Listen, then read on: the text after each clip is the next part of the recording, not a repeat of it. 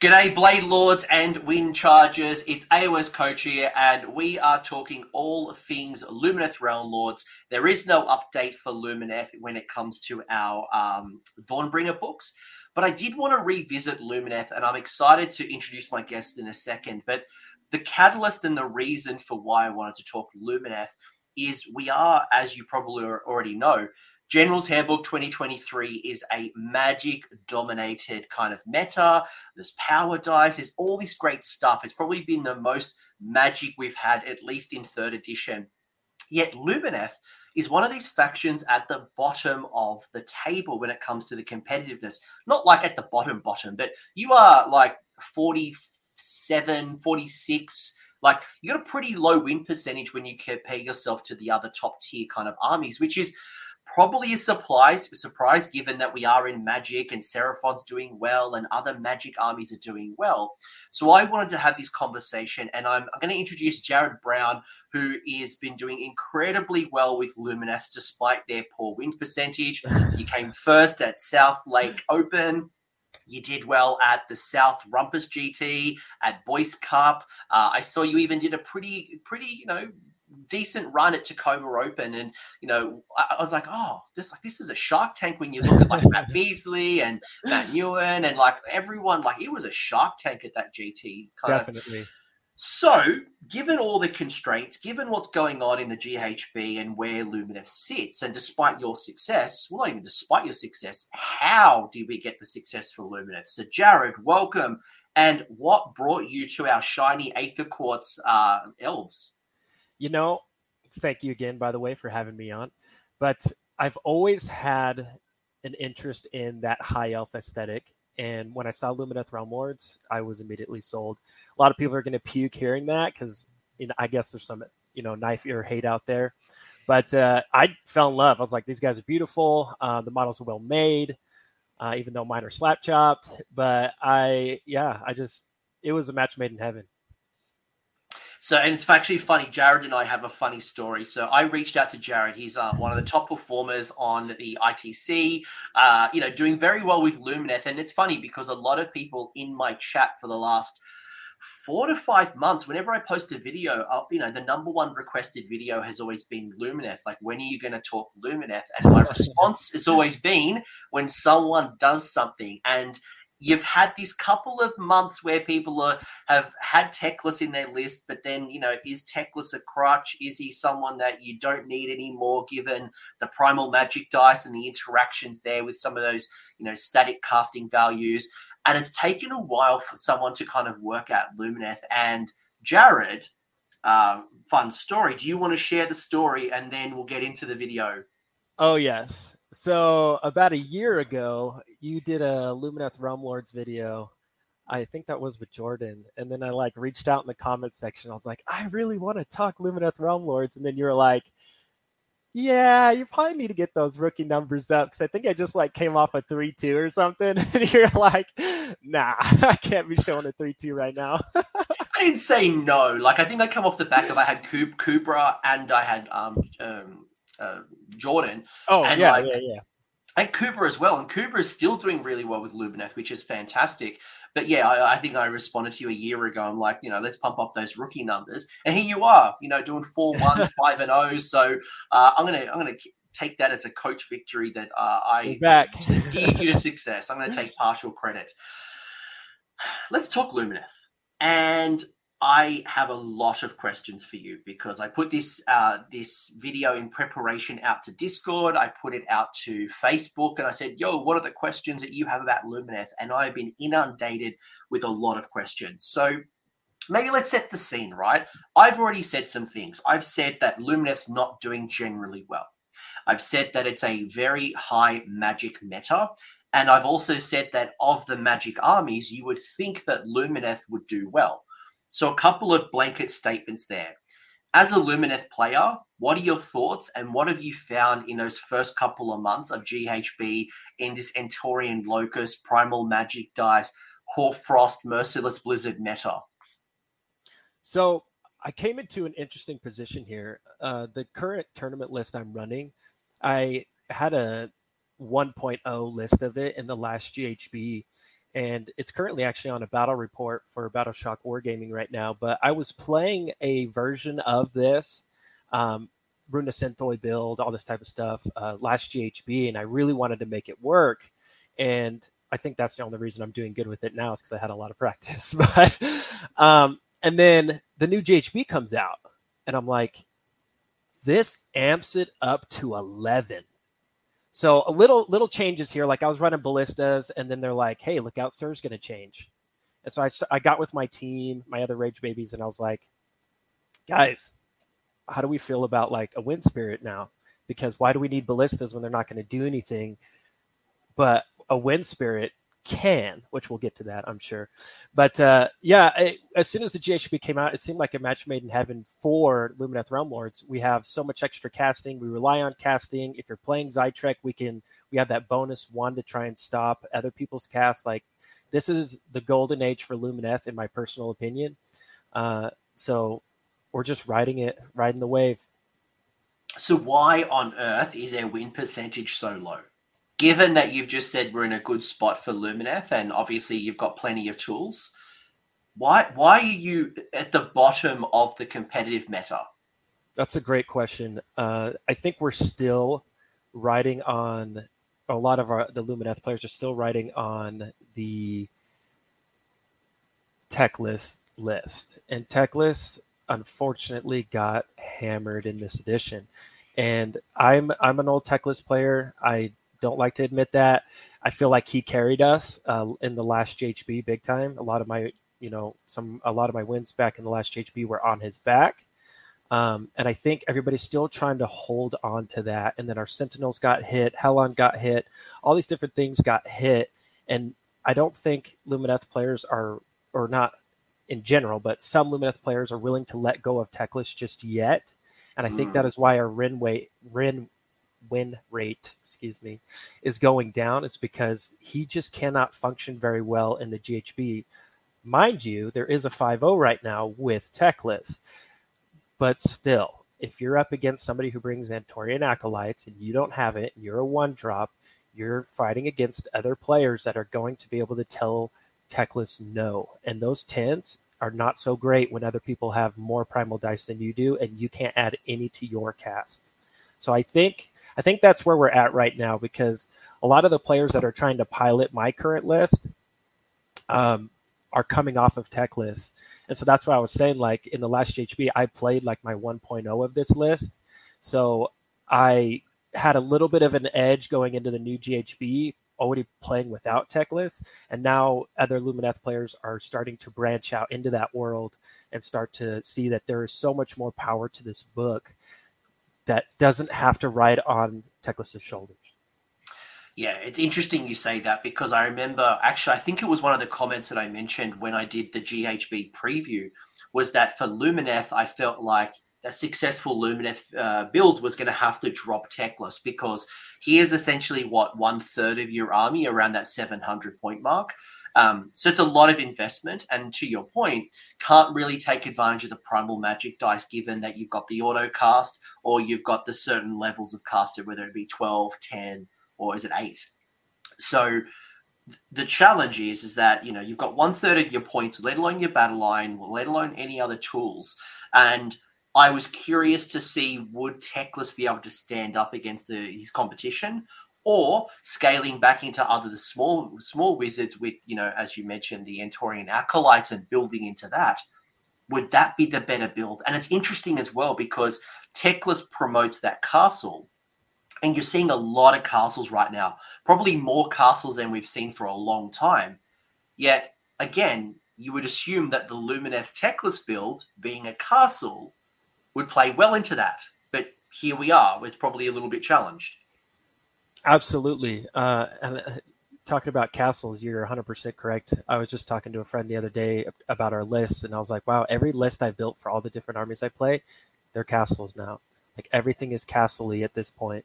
And I think, to your point, 760 points, I don't remember how much Teclis is off the top of my head, but for 760 points, if at least two of your casts are being unbound, whether that's Protection or Searing White Light, that's 760 points in 5 activations that you're going to get throughout a game with somebody, you're down 700 right there. And if they get you in the next round, you're down 700 again. You're just taking massive losses to your value, to the points you're investing.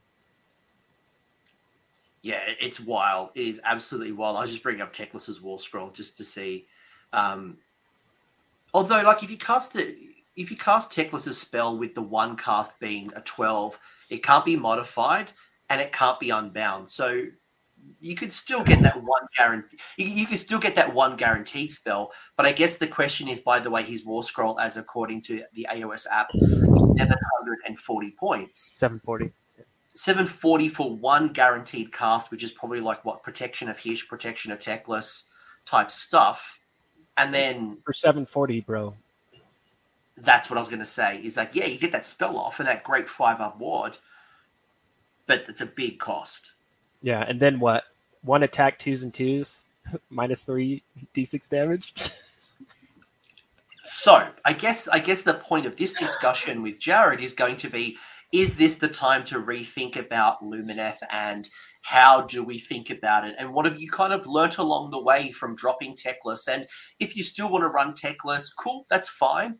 But just know that you're probably going to find some roadblocks, and probably going to maybe find that there are other options on the table, whether it is, you know, more Cathallars, more, you know, maybe leaning into other parts of the book. And I'll be curious to hear, you know, Wind Charge is good. Is it time for Sevireth now? Because we had Sevireth in a lot of lists for a while, and then the change between moving in my shooting phase and yours kind of saw the stonks go down on the Windfox. Yeah, I agree. But that was a lot of feels bad, and I can't say that I did not feel bad back when those rules were in play, and I was doing that to people. Theirs feels bad there, especially if you were like a Nurgle player at the time. Like, it was so bad. I'm glad we're beyond it, but I still think there's stock there. So all I'm saying is that you've seen like peaks and troughs, right? So let's restart and go right. Because one of the questions came from one of the many questions is let's get into the mentality of a Lumineth player for a second. Is it a high aggressive army for the folks who maybe haven't played Lumineth before, or maybe in your mindset, are you thinking about this ultra defensive Teclis bubble? Are you thinking about battle cattle and getting on objectives for wards? Are you looking at durability? Are you looking at board control? Like, what is the mindset and the build structure of a Lumineth army now? So I'd like to compare Lumineth as like a surgery. Like, if you don't apply the right tool to the right operation, everything falls apart. And everything in the Lumineth book has a very specific job. And if it doesn't fulfill that job, then your surgery's failed, the game's over. Like, you have to be extremely technical in play.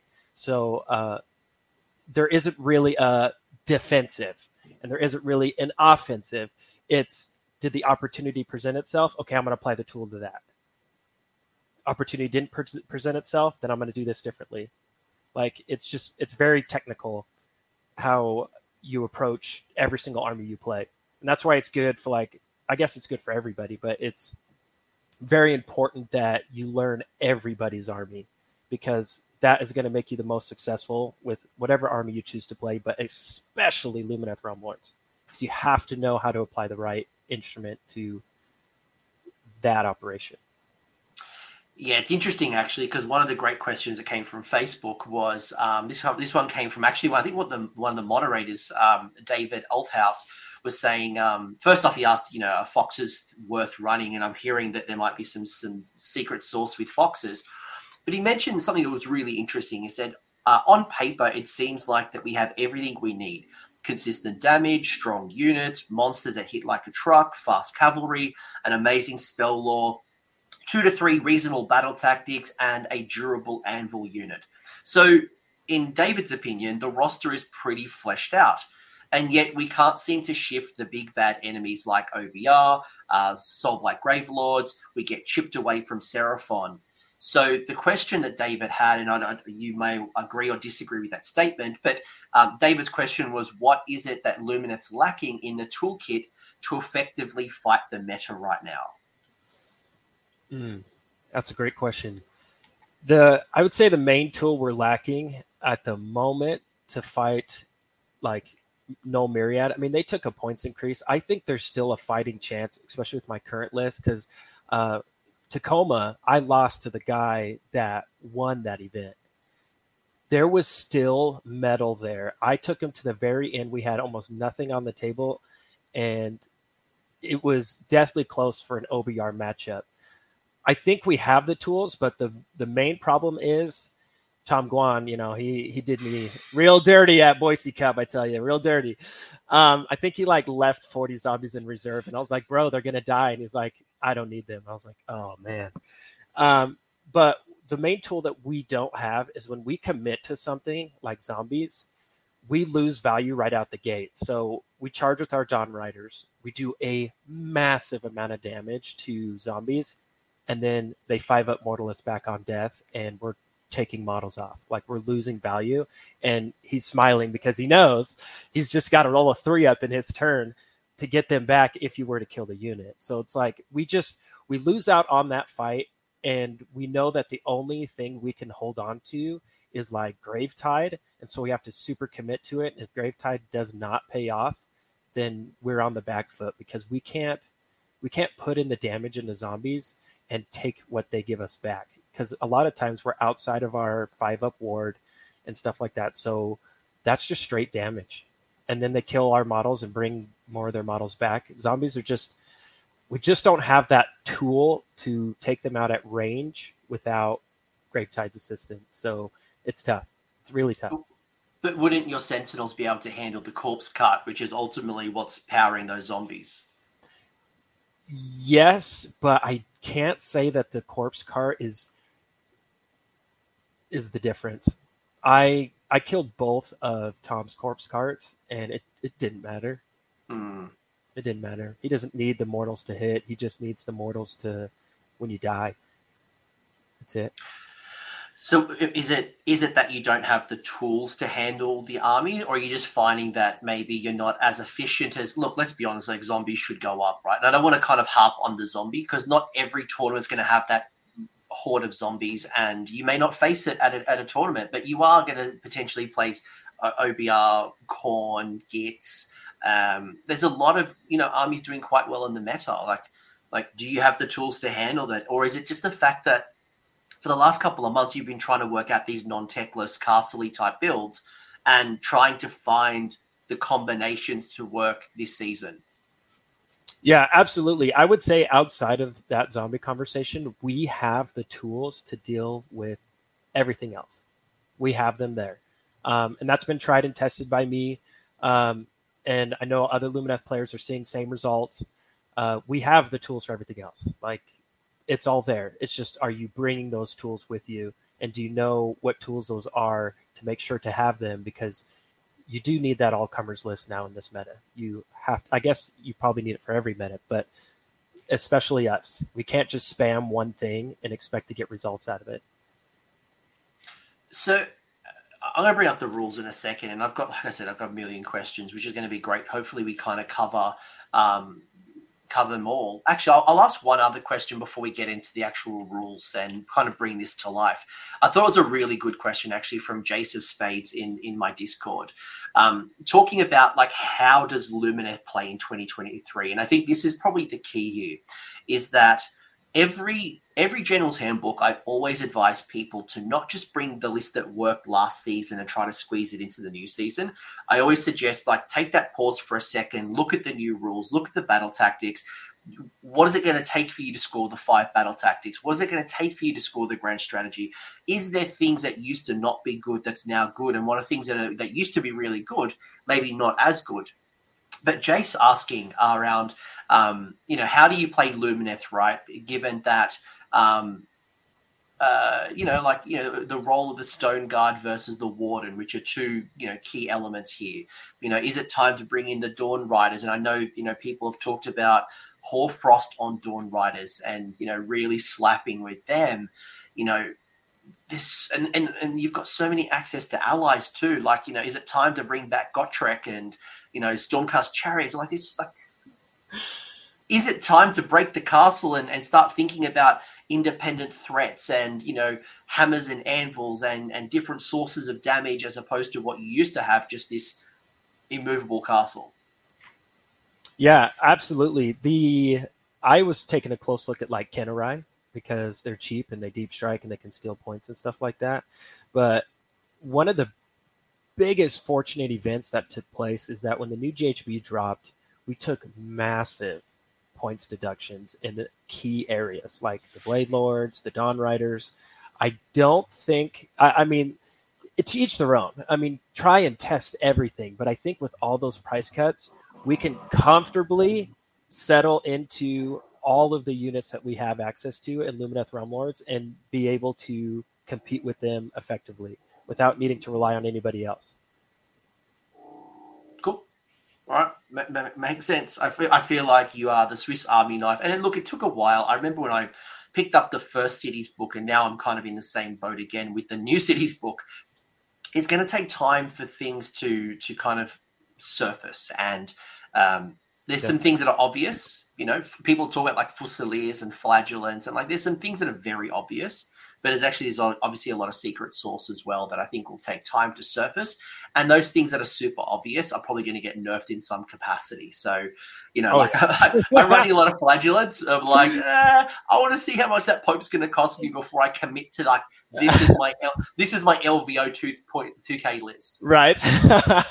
Because I know that Pope is probably going to go up, that Warforger go up. Oh, yeah. You can see, like, it's too Pontifex good. Pontifex or whatever. Mm-hmm. Yeah, the Pontifex. All right, let's start at the rules, and we've kind of got a mixture of General's Handbook 2023 and your current rules. So when you look at the full allegiance abilities, and Great Nations will come in a second, how do you think about whether it's your Aether Quartz Reserve and how you play around with it?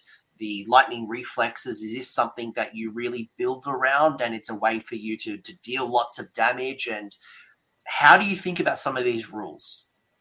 So ultimately, and I think we all see it this way, the Aether Quartz Reserve is really that all-out defense that we need in a very clutchy moment. It usually comes into play if you're getting alpha struck or you're first to go first and somebody double turns you.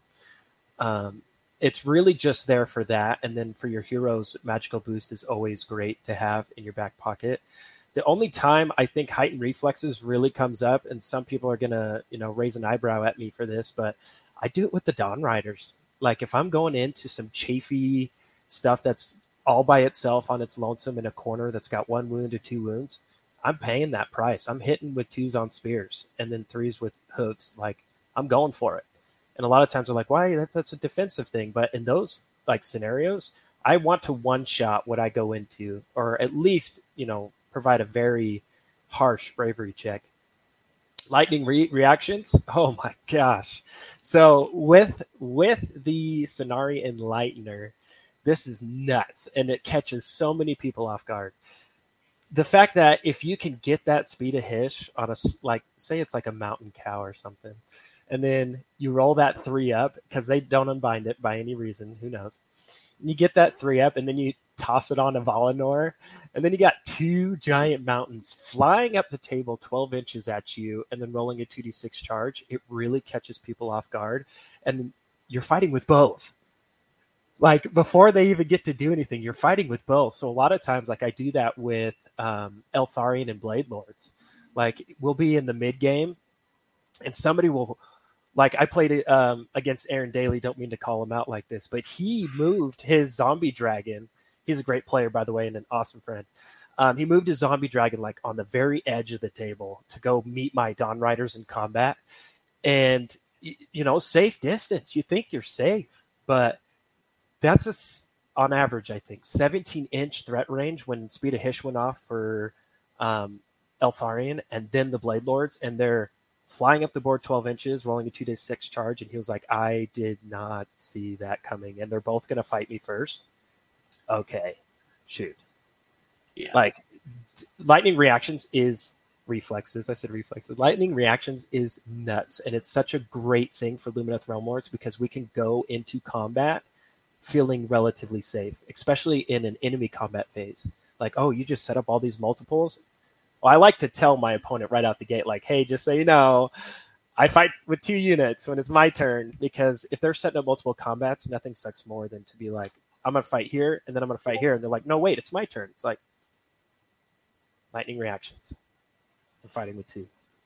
Is there any good recipients that you build around? Obviously, it's Lumineth, so anyone can use it. But when you're thinking about combinations, whether especially when you're going in offensively, is it your 2 battle cattles? Is it like, is there other particular units that are finding good combinations?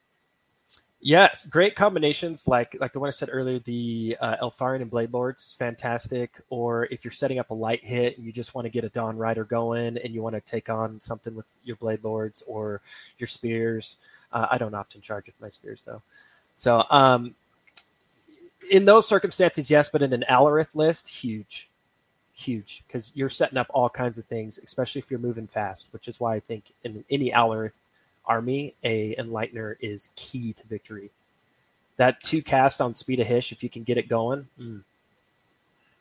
Considering we're talking about damage dealing right now, are you finding like Blade Lords and your Kangaroos, your Wind Chargers, are they interesting tools to be using at the moment in the meta? Or because I haven't seen Wind Chargers for maybe the whole time. Like the poor old Kangaroos, they haven't not really hit the table very often.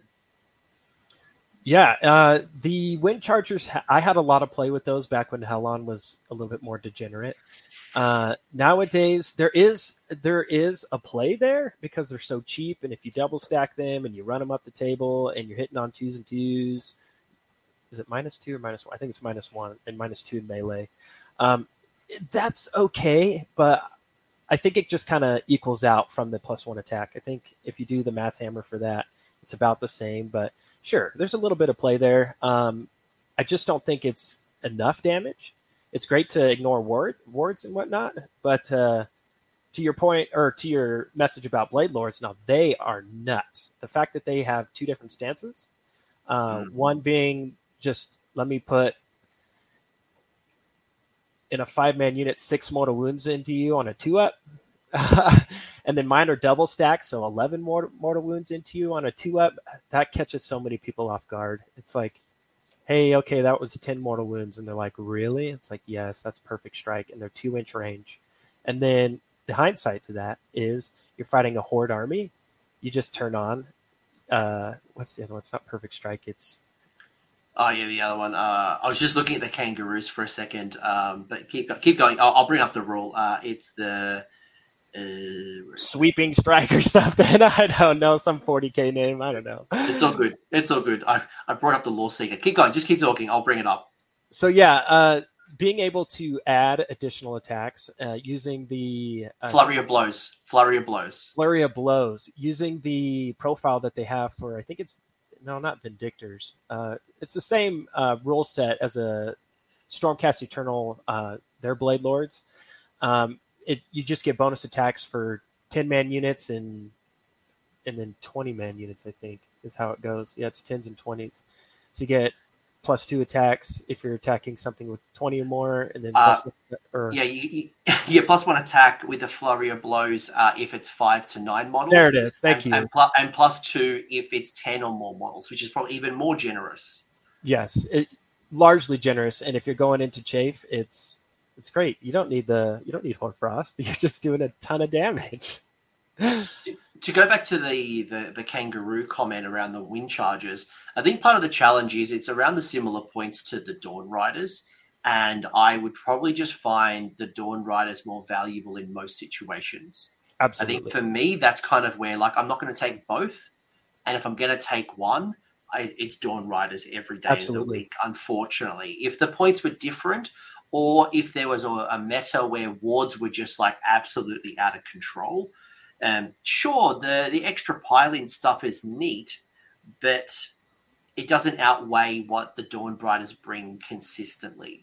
Absolutely. I agree. And they have Shining Company. Like, they get the bonuses. So why not? And they cast. That's so awesome.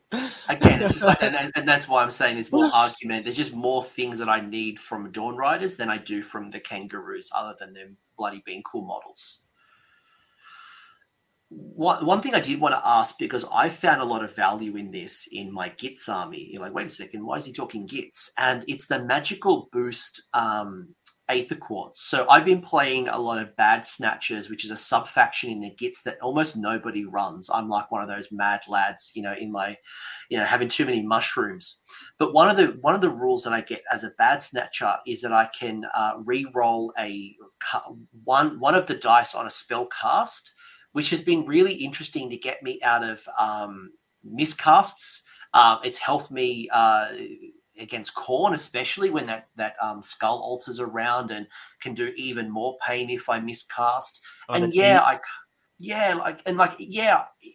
though I can't add a Primal Magic Dice to that roll because I've done a re-roll, it's gotten me out of a lot of situations and it's allowed me to cast things that I would normally want to cast that I don't want to put a Primal Magic Dice. I get more consistency from my spell casting. Have you found that also true at all, or that's not really a worry for you? Like you just go +1 to casting all the time. It's actually really rare. So I look at Magical Boost as my my red button for miscast. Rarely will I actually use the +1 unless it's like the clutchest thing I need. Like if I'm just in the most dire situations and I'm like, this spell has to go, I'll do it. But other than that, it is my reroll to cast, because that we have a lot of reroll to cast protections, but our non-heroes do not, because we have the shrine. You know, the shrine will benefit our heroes once per battle round.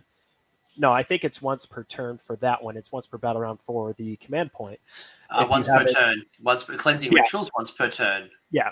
And then if you have it occupied, you can get the command point once per battle round.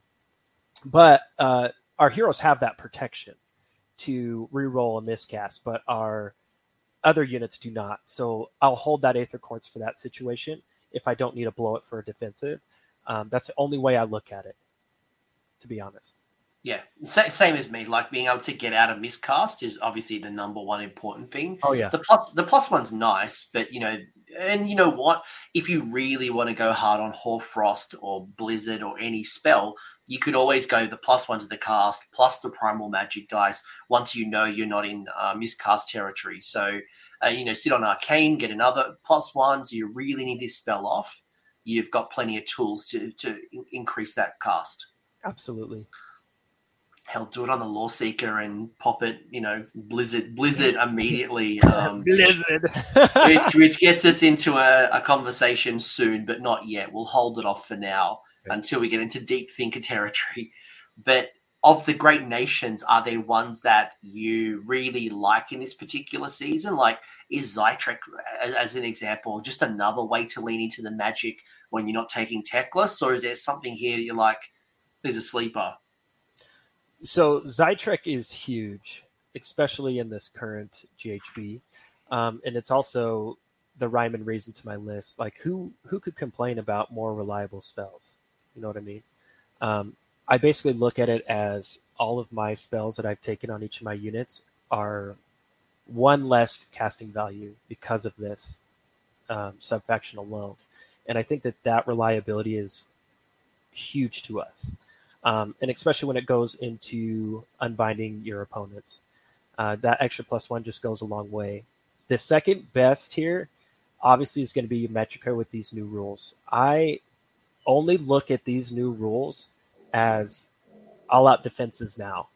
Like, okay, so if you just play Alarith units, you have an automatic all-out defense at all times. And then if you play Ymetrica, you have an automatic all-out defense twice on all your units at all times, because that's a huge impactful rule. Like, we haven't seen what that's going to do to the meta yet either. We don't have a whole lot of information.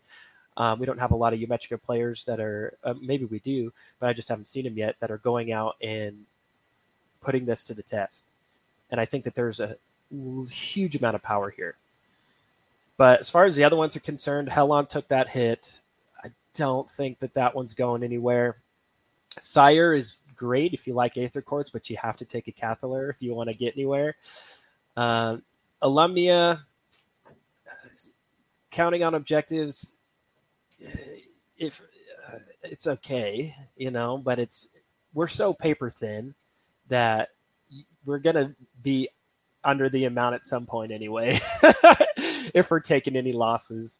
And then Iliatha's, you know, if you want to all out defense twice, blow your Aether Quartz for the defensive boost twice. Sure, that's great, but you still need a Cathallar there because you need I think the Cathallar can only slingshot or absorb one of those and slingshot it to an enemy unit in the same phase. I don't think it can do it twice. Don't quote me on that, but I don't think that's possible. How dare you not know every single rule of every single this type of book?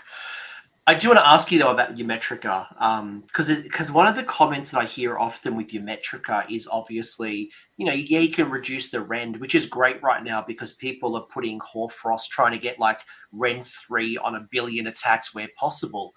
But the Ymetrica, your Alarith, like your Stone Guard, only get a ward against mortal wounds, and they're finding that you pay a lot of points for it, but maybe not getting the most value out of Stone Guard, or maybe a struggling to get the value out of Stone Guard, especially with that, well, they don't take a lot of mortal wounds on objectives. So I don't know, like, what are your thoughts on that?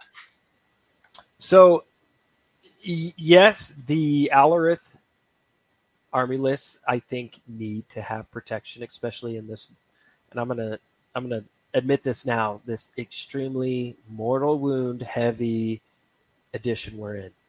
Everything's getting mortal wounds, and a lot of things are getting mortal wounds when it dies. Everything is getting mortal wounds.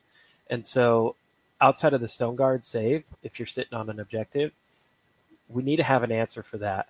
And our cows suffer immeasurably when we're taking mortal wounds and we don't have a ward.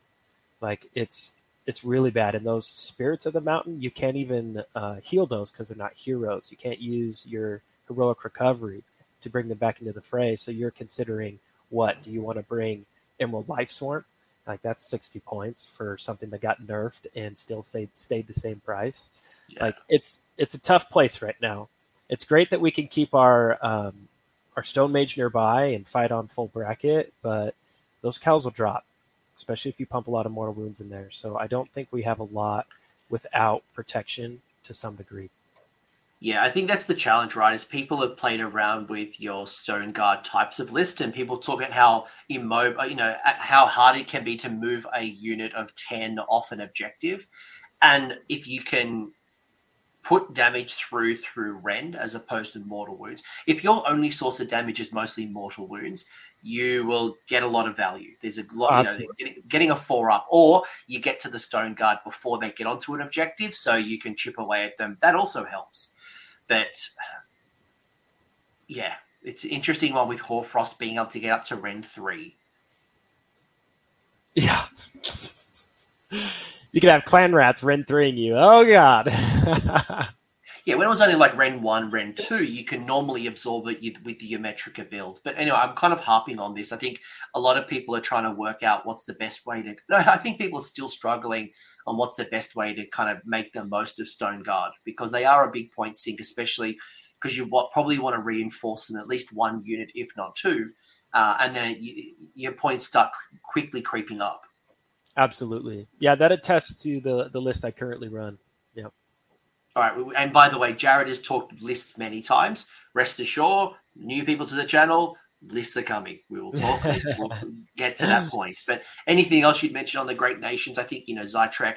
I think just to one call out as well, Zaitrek with the dispelling and unbinding is probably the more impactful thing for me, because there's been so many times in this season where I've equaled the casting value of my opponent. Sorry, I've equaled the dispelling roll or the unbinding roll, and I've just needed that one extra. And I'm like, do I want to spend a Primal Magic Dice just to get that one extra? I've already invested one. If I don't invest this last one, then I know your spell goes through or yada, yada, yada. And I'm like, I just needed that plus one. That plus one would make a difference. Or if I do a Primal Magic Dice, I rolled a 1 when I needed a 2. Again, like, just having that little bit more consistency is super impactful right now. Huge. Nothing else? Nothing else. All right, we agree. So, one thing I want to acknowledge is the Null Stone Adornment, and this will be probably one of the quickest conversations we'll have, although I know you've got some secret sauce. Do you see many Lumineth lists voiding wizards and getting themselves a Null Stone Adornment? I'd love to see it. I think there's I know a guy in the Lumineth Discord. I don't remember his name off the top of my head, but he runs like 3 foxes and a bunch of kangaroos. I think in that case, you're good. Yeah, you can take one, but you're rarely, if ever, going to find a Lumineth list that doesn't have one spell cast in it. Yeah. So, yeah. There's also, like, do you even want to trade off of the, you know, you've got so many great spells and so many great spell abilities. Do you even want to sacrifice that? I think it's hard just to, like, if you slipped over, you'd find a wizard in your army. Yeah. They're hard to miss. But you were talking to me earlier before we started streaming about some spice around, was it the Nullstone Pebble you wanted to kind of talk about? Pocket Sand, the pouch of Null Dust. Our pouch. So this being the 1/1, 2/2, 3 are miscasts, although it is a once per battle artifact. So I know things like Khorne love this.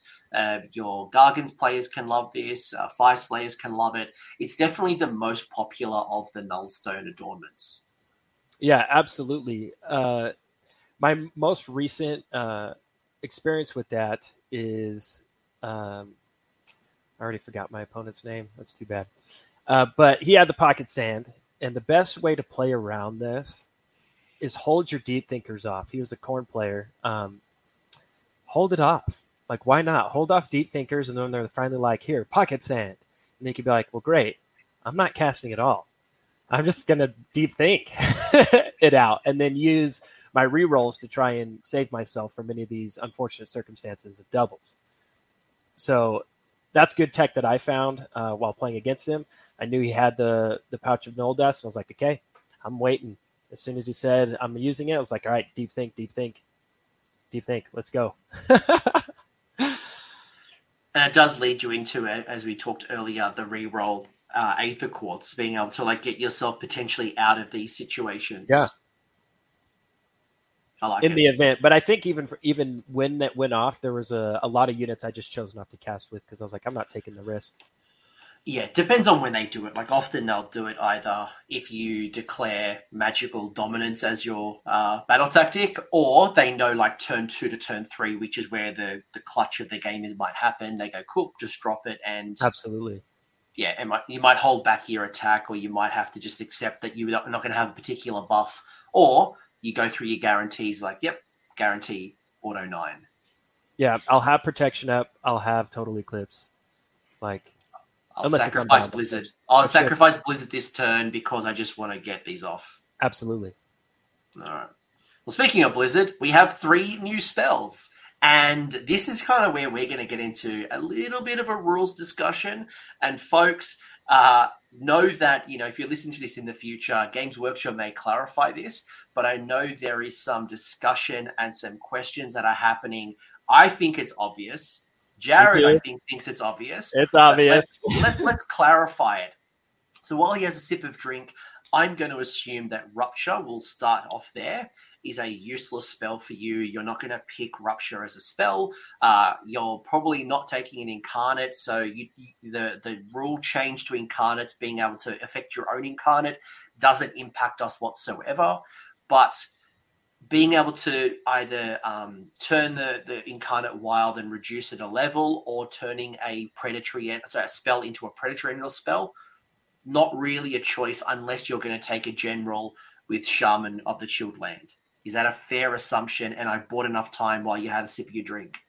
Yeah, that is a very fair assumption. I think the time of the Incarnates is coming to an end here. That was a very detrimental spell, and a lot of lists, I should say, do take the Shaman for all 3 spells. So you get into that matchup where somebody ruptures you and then commits to killing off the Incarnate. There goes, you know, what, 1/4 of your army, or how many I don't know how many points that guy is. I don't know. 480. Yeah, it just, Incarnates are gone, I think, for the most part, but you'll still see it. I mean, we'll always see everything. While we're talking incarnates really quickly, is there a place for an incarnate in a Lumineth list, or is the points too expensive, or it doesn't do enough for what you need? We can't currently commit to that points cost, especially with these new rules. But I think old incarnate, we could find some play there, but not currently. Mm-mm. Points? Is it that's what's stopping you? Yeah, that's a considerable chunk, especially for a lot of things that I want to bring. I mean, sure, you can pin somebody's army up, but this GHB is punishing the incarnate now. It's not worth it. Okay. Just for anyone who's considering bringing in an incarnate, or they're like, oh, I just need something that can hold and pin my opponent while I cast spells and shoot them off the board and do all the things, incarnate, yeah, could possibly fill that, but probably not the best points investment from what I'm hearing. Mm-hmm. Hoarfrost. Hoarfrost, great spell, plays well with Deep Thinkers. You have a lot of units that I believe will benefit either from the hit, wound, but more importantly, the rend characteristic change. What are your thoughts on Hoarfrost? Do you like it? And what's the characteristic you like to change? And who's a good recipient? So I love it. I love Hoarfrost. I think the Honest Wargamer, when he reviewed my list, he told me that, well, he told everybody that he made it sound like Hoarfrost was the, and I don't think it was his intent by any means, but he made it sound like Hoarfrost was probably my best successful thing in the list. But honestly, I don't think I really ever got it off or went for it all that often. There was just something else to do at the time. My Cathallar had a different job. But when it did, it was nice. And it would usually go to the Blade Lords, especially get your flurry or blows off for those 5s and 10s sized units, or the Dawn Riders for an exceptional. I put it on the hooves. I mean, people would be like, "What the heck?" And it's like, "Yeah, I'm putting it on the hooves." You know, 3s and 4s on hooves. That's a lot of hoof attacks. It's funny you say that. One of my friends who's an avid Lumineth player, Hayden, you know who you are, was literally, the minute he saw Hoarfrost, that's the first thing he messaged me. You're like, "I'm going to Hoarfrost my Dawn Rider hoof attacks." The hooves. Like, 2 attacks each. I'm like, you're insane. Why not? You know, go for it. But also, if I checked with my opponent and I knew what the save was, and if there wasn't a good save already, I would just switch hooves over to the 2-up or the 3s for more consistent damage. It really just depended on what I was hitting. And a lot of times I'd never have really commit my Dawn Riders to a target that had a fantastic armor save. So there's some play there. It's just extra attacks, weight of attacks, and throwing them in and just forcing armor saves. Yeah, getting the rend up in Lumineth is super powerful, because really there's not a lot of rend outside of your Alarith style units, right? Right. So and like some of them are also hitting on 4s, so you could bring it down to 2s if you really wanted to. But like you, as you said, the Blade Lords, the hoof attacks. I mean, even if you want to put it on, be super defensive and accept the Warden charge, people are going to charge into those Wardens. Chuck it. What do you chuck it on with the Wardens? You chuck it on their... I'd probably put it on their wound. Not their wound, their rend. Because if they're getting charged, already wounding on 3s. Yes. I think I only ever did that once in a match. Yeah. It just... It wasn't what my army functioned off of. It was nice to have when I chose to have it, but it wasn't necessary. But it's great. How would they be wounding on 3 with the pike? Because they already wound on 4s as is, and so if they get charged, it becomes a 3. And then go on. Oh, it becomes a 3, and then if you've already got the 3, then yeah, I might as well have a rend 2, I guess, or something like that. So. As I asked the question, I actually read the full rules. I'm like, I'm an idiot. I already know this. When you're charged, you get +1 to wound, and you also improve the rend characteristic by 1. So you can't modify the characteristic any further. So if you set it as a 3, you can't then add +1 to make it rend 4. But you can override that. It just basically means that you'd be static at rend 3 or rend 2. Like if you only got a rend 2, you can't get it again to Ren 3, because once it's modified, you can only modify the dice roll. Yeah, I think there's a math hammer for it, but I think I would give it the Ren 2 instead of the Womb 2, but man, there's math there, sure. I would agree with you. Like the payoff is when you look at Math's Hammer and you see the payoff between going from a 4 to a 3 and then a 3 to a 2, the 3 to a 2 actually isn't that great unless you had an industrial amount of attacks. Then, but you don't have that, so it's not that worth it. But Hoarfrost, great spell, casting value of 8, works with Deep Thinkers. You have a couple of units that can really benefit from this particular rule. Love it. Absolutely. Let's talk Blizzard, and there's some very specific, interesting rules here with Blizzard because 1, you love the mortal wounds. 2, Deep Thinkers come into play. 3, you now only have one of the only sources of teleport Blizzard wizards in the game, and it's not technically teleport. Yeah, I was about to quotation mark myself because my gits loved it. I could teleport using the Hand of Gork. I get into I'm outside of 9, but within 12. Roll those primal magic dice, and I would Blizzard you with my wizard. Everyone can't do that anymore, except for you. Correct.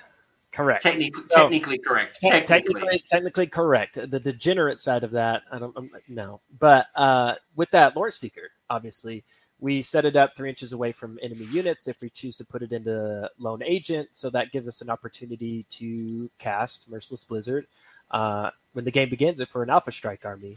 I wouldn't recommend bringing a Lore Seeker if you don't have a 1-drop, only because if you do set it up in a cheeky spot, your opponent might just be like, okay, I'll just take care of it. I mean, yeah, sure, that maybe forces your opponent to go first, but you're losing a Lore Seeker right out the gate, and that's just no fun. It's like, I brought a Lore Seeker just so I didn't have to go first. Like, you're going to probably be a 1-drop. But, you know, if you build up your Antorian Loki, you get good rolls on your Primal Dice, you could potentially Merciless Blizzard, turn 1, 3 inches away if you want it to be a target. Sure. I mean, I wouldn't recommend it. I would be like 11 and 7/8 from a target you want to go after, but whatever you need to do. Some people like to jump into and fight in combat, make him his finest hour, just blizzard something, fight, die, you know, sure. It's 160 points, so you need to be really trading up. So if you're going to do it, it's a great tool, but you need to be really smart on how you make the most of it because it is almost one tenth of your army. So don't commit it to dying and then you didn't get the value, right? Look for cover, look for the right target. Just because you can doesn't mean you should. But there's one thing that I want to call out, and Jared and I were having this discussion. I want to make it really clear, and some of you will get upset with me in the comment section, but I'll accept this, is that you cannot use Deep Thinkers on Merciless Blizzard. You cannot. Go read your... You're going to start some fire. That's fine. But if you look very clearly at the Battletome errata, as per September 2023, can Lumineth Realm Lords Wizard use their Deep Thinker ability to automatically cast a spell that has a casting value of 10 or higher? It specifically says, such as Merciless Blizzard. The answer is no. Now, I don't know what mental gymnastics and rules lawyering you have, but I err on the side of caution. I think this is very clear. You have to use your Primal Magic Dice. That's why Antorian Acolytes Battalion is probably going to be more beneficial to you, but you can't Deep Thinkers this. Do you have a counter-argument, Jared, or you have the voice of the other half who believe this? Yeah, I am strictly against it. Not only that, I'm sure you have to really set this up, even if it was a thing, and there's ways to fail, but I think on average you will not fail with the potential degenerate things you can do had it been legal. Like Zaitrek, Aether Quartz, you're already casting it on an 11 before you start throwing primals into it. So that's going to be really hard for your opponent to interact with, especially if neither one of you guys are getting a lot of primals or anything like that. And most unbinds, your opponent is not getting close to an 11 to start, and you're already doing that. So I think there's a little bit of feels bad there. I hope they don't rule in favor of it because I think we don't need to do more feels bad in Lumineth, and I think we as Lumineth players can find more power in our book without this. But yeah, right now rules is stated like you cannot do this, but there's some gymnastics right now. Cool. All right. Just want to acknowledge that because I know some Lumineth players believe that you can because it does say you automatically cast it, and those conditions sound like it's correct. Like it's, but as it doesn't say automatically successfully cast, like it doesn't actually indicate. And again, the errata is very clear, very clear. But Blizzard is a good spell. Do you like it? Do you take it often? Is it something that you have in the back pocket? Like, talk to me about Blizzard theory in Lumineth. Blizzard wins games, especially right now in the GHB. That's on my Enlightener and my Castle. When I'm castled up, my Enlightener has that 12-inch protection wave around my whole entire castle. I don't really castle entirely. We'll get to that when we get to the lists, but I make sure that 12 inches is there. And so if I do get Alpha Struck or, destruction armies throw themselves into me, or, like at Salt Lake City Open, Varengard get thrown into me. It's like, okay, well, I know you got a 4-up ward, but I'm going to Blizzard you because they'll always be together. And the reason for that is we have a great rule with our bodyguard, and that is the Blade Lords. So if I do roll my ones and I get some bad luck, my Blade Lords will just take all that damage instead of my Enlightener and just blowing up my general. So I just pass them off to them. So we're in a good place with Blizzard. I think it's fantastic. Do I think it needs to go away? Yes, because it's a lot of damage, but yeah, it's a must take for us. It definitely protects my castle, and it wins games, especially when you drop like a Scarbrand. Yeah, it's definitely changed a little bit now that you can't teleport. So other armies being able to teleport within range Blizzard. So I think let's see how it goes. Just now that they've made the change, let's see if it's still impactful. You might find the range go from 12 to 9. You might find something else will happen.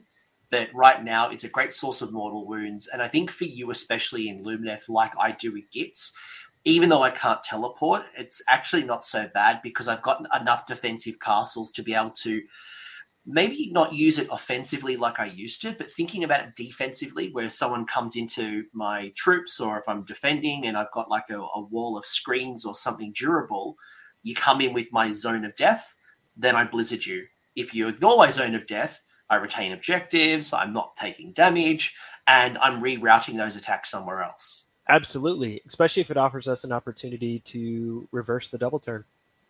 Yeah, because you're in 12, and you're like, whoa, wait a second, if I give you the turn, you're going to Blizzard me, I really need this key piece, I'm going to take it and get out of that range. So, yeah. And that's where the Lore Seeker psychologically also plays a really good, just because I can, does that mean like they start like playing around with their deployments, trying to zone you out, making sure that, you're not within 12 inches to Blizzard that key thing. And all of a sudden they're on the backboard. So there's a lot of psychological benefit in addition to actually what it does on the table. Absolutely. Anything else with Blizzard? Like it does stuff like, actually, I'll ask you one more question about Blizzard. I have a theory.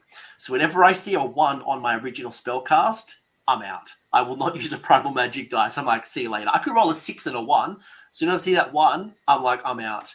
Bro, I paid for that every time. I am not doing it. I paid for it every time. I've always rolled the extra 1. I've always done it. I won't play the game.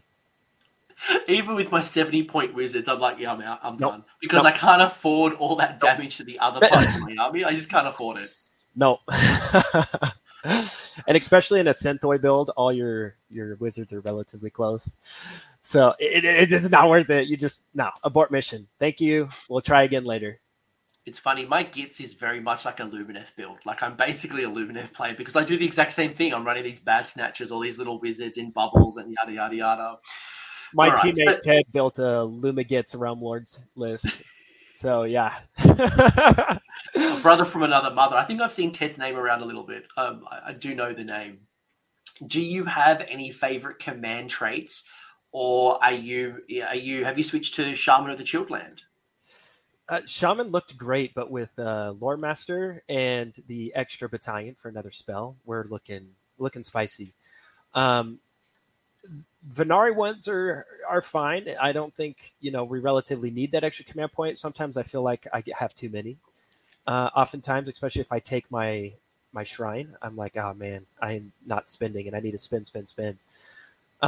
Consummate Warrior, you don't want anybody who's going to go out there and get in melee and die. So we don't really have that good fighter yet. We're waiting. I know we'll eventually get it when Tyrion makes his appearance, but we just don't have that solid fighter. And that still goes into Almighty Blow. Like, no, we're not doing it. Spellmaster, no.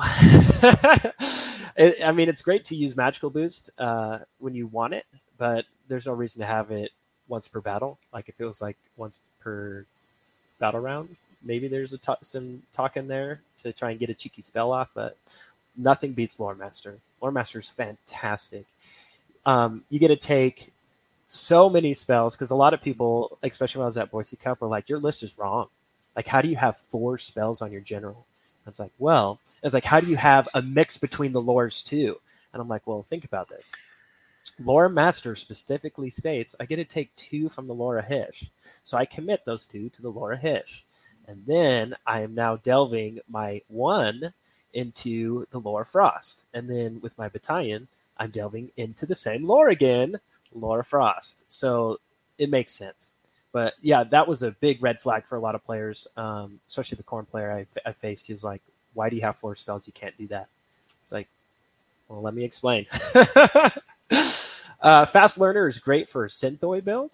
I think having 3 Unbinds is fantastic, but I more or less think of Fast Learner in respects to my list as, if I potentially can be on the second turn, I already have it. So if I win the roll off and I offer the turn away and I'm on the second turn now with the new Loki rules, forgive me, Coach, I don't remember exactly what that's called, where you get to pick a command point or a Loki to cast and dispel an extra spell. But I always pick my Enlightener, especially only if it's like a heavy spell casting enemy army. And I've already got my 3rd Unbind on a +4. So I'm happy about that. And we'll get to how I'm getting a +4 later, but great. And I was going to ask you, because one of the burning questions is, how do you counter Seraphon? And anyone who's been on the receiving end of Teclis, Croak, the Slan. Then you've got all the other spellcasters that can do damage. You run out of unbinds really quickly, and especially high quality where you've got an extra boost to it, or in this case with Fast Learner, you get the reroll. There might be some play, and maybe I take Fast Learner if I'm going to my local store and I'm playing against the local Seraphon player. Sure. But I probably tend to agree with you that Lore Master, knowing 2 extra spells, having versatility on the table. One thing I've really enjoyed this season is people waking up and realizing that Warlord or Command Entourage doesn't have to just be an extra artifact. You can take an extra triumph, and Git's players learnt this very quickly. Having double, basically, Inspiring Presence became really valuable. Mm-hmm. Getting an extra spell or a prayer can also be valuable. And, for you, an extra artifact, you don't have a lot of killy heroes. That utility is probably worth more.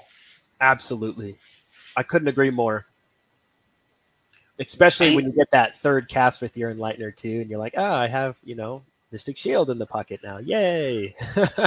It's good. Like, even like with my Gits, I've been basically, I'll have like a spell from my spell lore, and then I'll have a spell from the Lore of Frost. Having the utility to either debuff or be offensive, or even having redundancy where I've got double Hoarfrost or double Merciless Blizzard around the table. If I lose one threat, I've still got it somewhere else. And when you've only got it once, let's say Blizzard, it's like, cool, it's got to avoid this or handle this. But if I've got it multiple times, it becomes very hard, because you just have to accept that you're going to be in Blizzard range and you can't stop them all.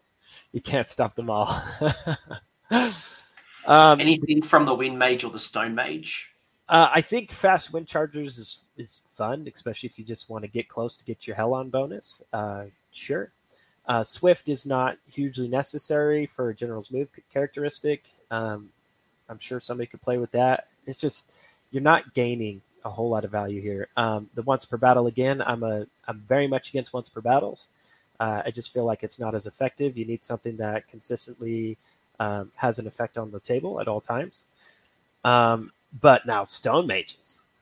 So unyielding toughness.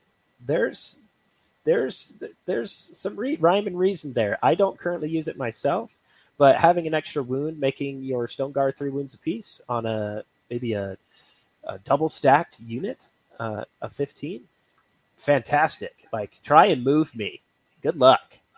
But like I said, it can be played around. So if your opponent notices it, they'll be like, well, why would I commit extra damage to that unit when I have these other options here? It can be played around. Can everybody do it? No. Can you get your Stone Guard in really inconvenient places for your opponent? Absolutely. But it can be played around, and I don't like that part. Enduring, no, you don't need an extra 3 wounds for anything. Tectonically attuned, within 3 gets an extra. I thought that was kind of fun for, like, Helon builds. That was kind of cool. Give an extra geomantic blast back when Helon was a little bit more degenerate. Yeah. That was great, but no, not anymore. There was a window where that was hot, but yeah, Helon changed a little, and then the battle cattle build kind of dipped off a little. I'll shoot you 3 times with geomantic blast. It was ridiculous. I will say though, like, gravity defined champion, it does seem underwhelming. If that was like a +3 to run, like, sorry, I re-roll 1 run roll, I don't care. Reroll 1 charge roll can be clutch. Re-roll 1 casting roll can be helpful. But it's also for the general. Like, I don't want to run my general. If I did, I just make it a 6. I don't really want to charge my Wind Mage General. Oh, I was going to say that. I was like, do you really want to charge? So realistically, you're taking it for 1 reroll to cast, which I don't think I need. Like, no, you have your Aether Quartz, man. You got your tower. You got your rerolls. If that was important to you, yeah, you would just go to, is it Ellathor as well that can, do 2 Aether Quartz? Or, yeah, no, you got 2 out of that. Look at me, I know Lumineth. Any favorite artifacts still? Like, Phoenix Stone always seemed popular. Rune of Senthoi seemed popular for a while. What else was popular builds? Waystone I used to see a few times on the board, but yeah, let me pass it over to you. What are your favorite artifacts in currently? I think we are currently avoiding the Venari ones. Waystone's kind of cool if you wanted to, jut around a little bit. But largely, no. There's just so many better things to take. And one of those is being that Phoenix Stone. Like, people who still like to run the Teclis build or rely on wanting to keep Eltharion around longer than normal, it's great to roll a 3 up. And, if you get it, great. It feels wonderful once per battle. If you don't get it, you feel real bad. But to have somebody commit fully to, like, Teclis and kill him and then him come back feels good. Silver Wand has a ton of play. Having an extra spell cast, that was, I tell you, when I was brewing my current tournament list, I was so back and forth about, is Silver Wand what I want to take for my battalion or the extra spell?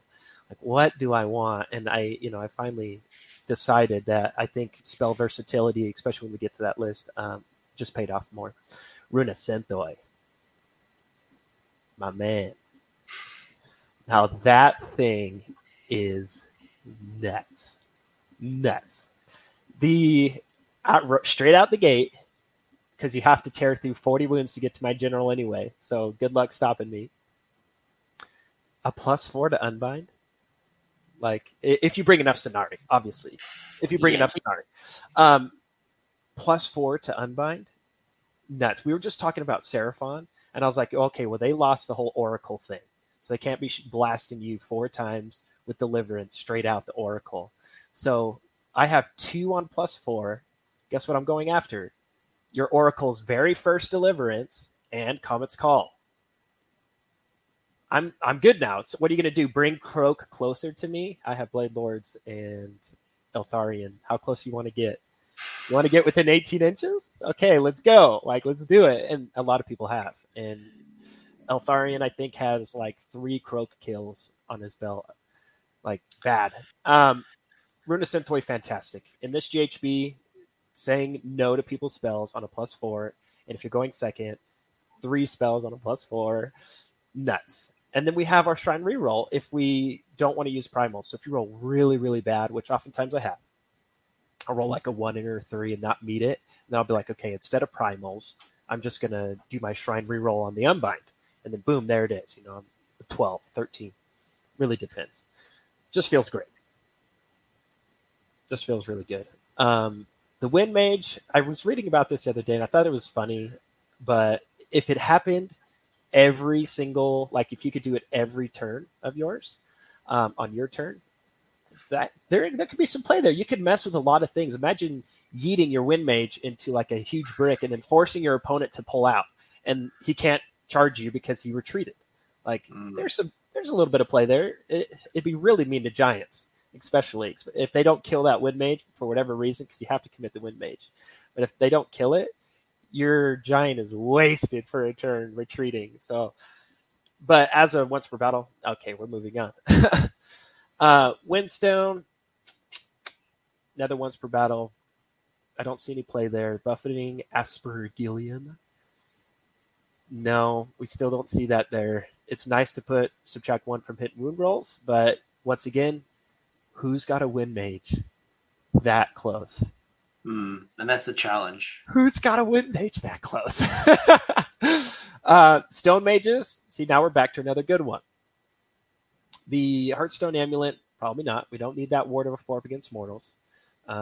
If you're running a block, then you probably want to bring protection with you. Never leave home without protection in an Alarith list. Personal opinion. Molten Talisman. Damn, that's good. Alarith units wholly within 12. That's Stone Guard. That's Cows.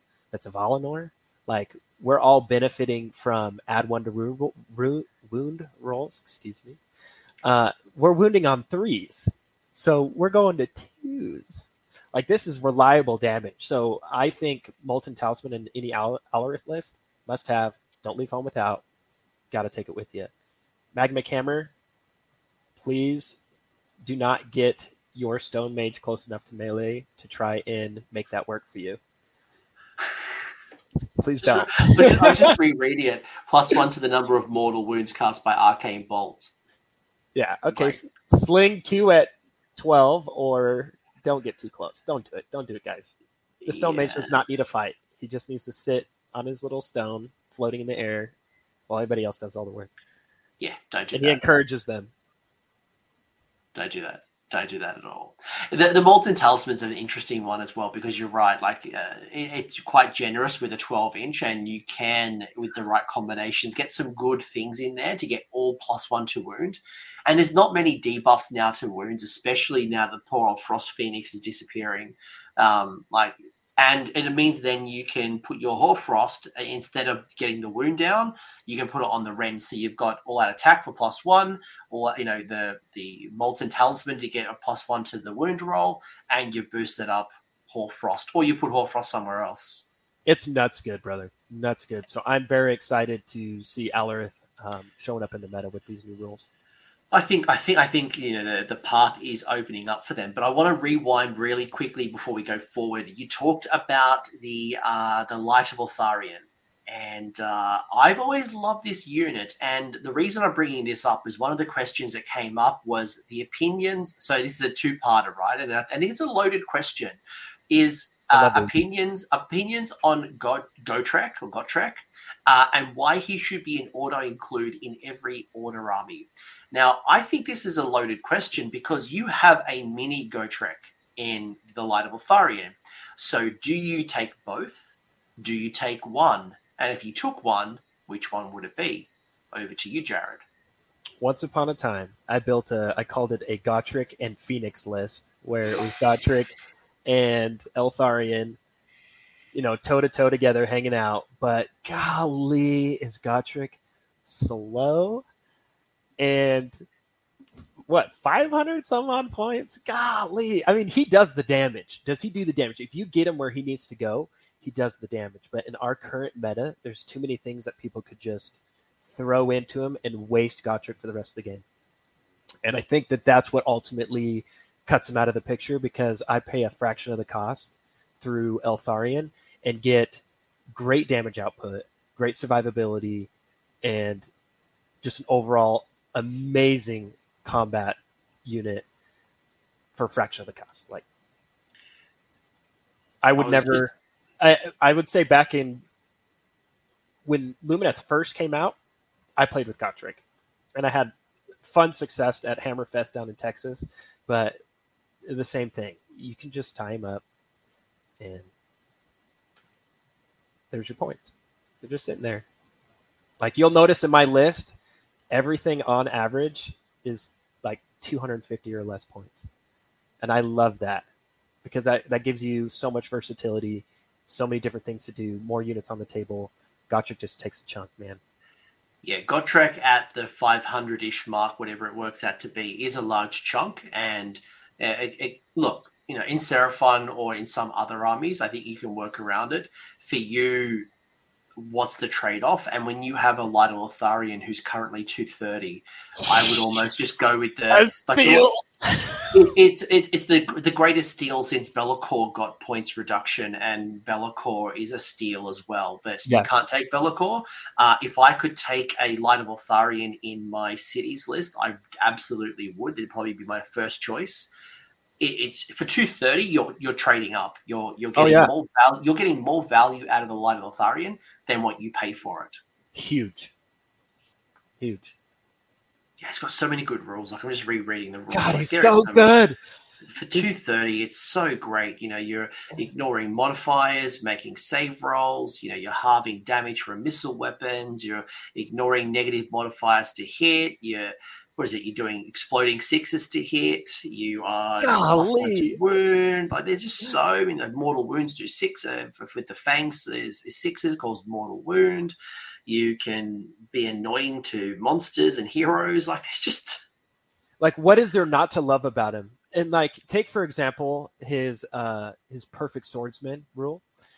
You're fighting Caradon overlords. You're charging into a ship, and you're fighting the crew, and your opponent's like, no, man, I'm in garrison. I'm -1 to hit. And I'm like, my man, like, you cannot change this guy's hit. He's going to hit you on 2s no matter what, and he's going to slay... the general sitting inside that ship, because there's nothing you can do about it. He's going to hit you on 2s.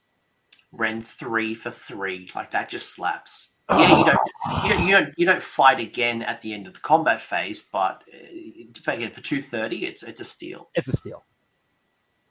While we're talking about other, like, heroes we don't see very often, the twins Eliana and Ellathor, 190. Are they 190?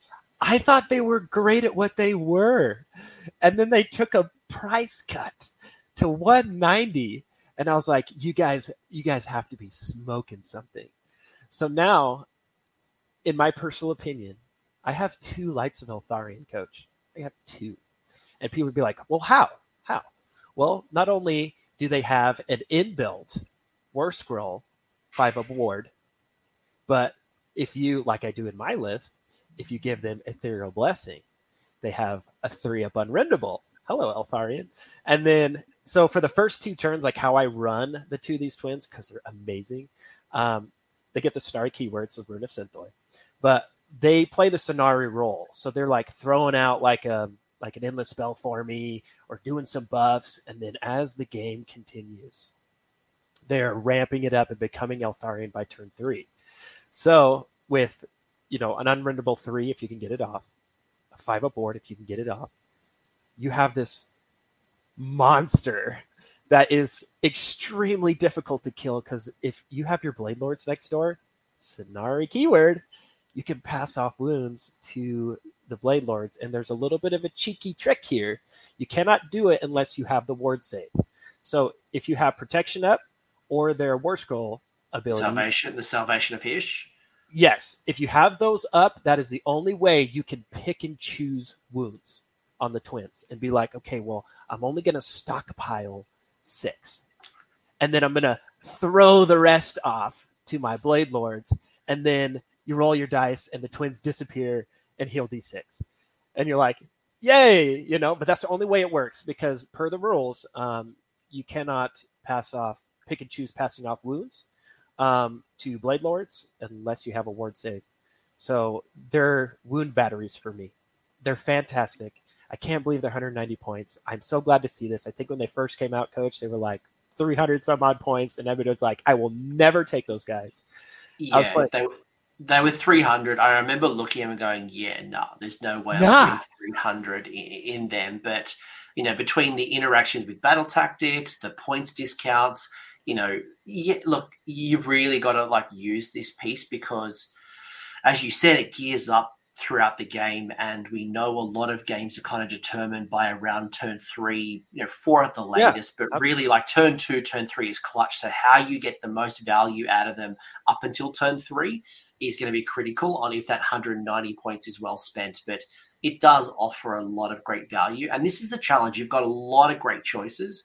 It's what slots into where and the tough choices that need to be made. Yeah, they're fantastic. They've just done so much work. And because of that Blade Lord rule, even though they have 1 damage on that big sword, turn 1, I'm throwing them in combat. They're fighting. I don't care.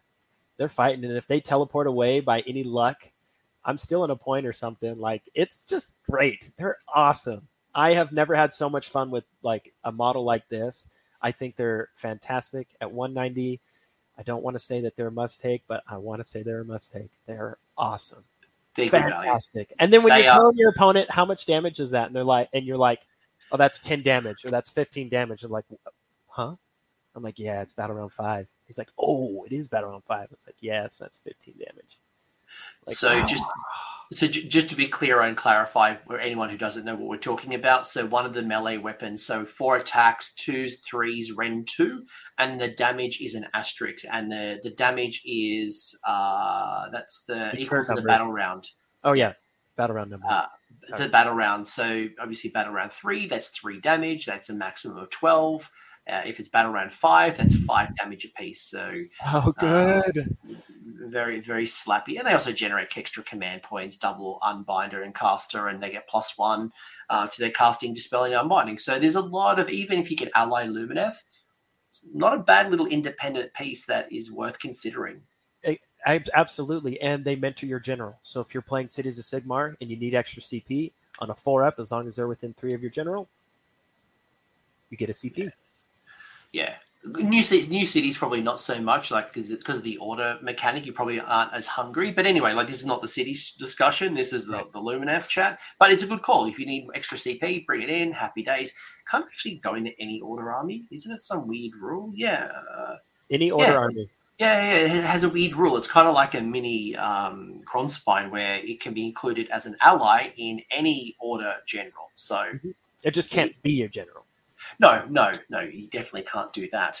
But you got a lot of spells to choose from, and I'm going to assume that a lot of the spells that were good before are still good today, whether it is, you know, Speed of Hysh, whether it's Protection of Hysh, whether it's Total Eclipse, whether it is Howling Gale.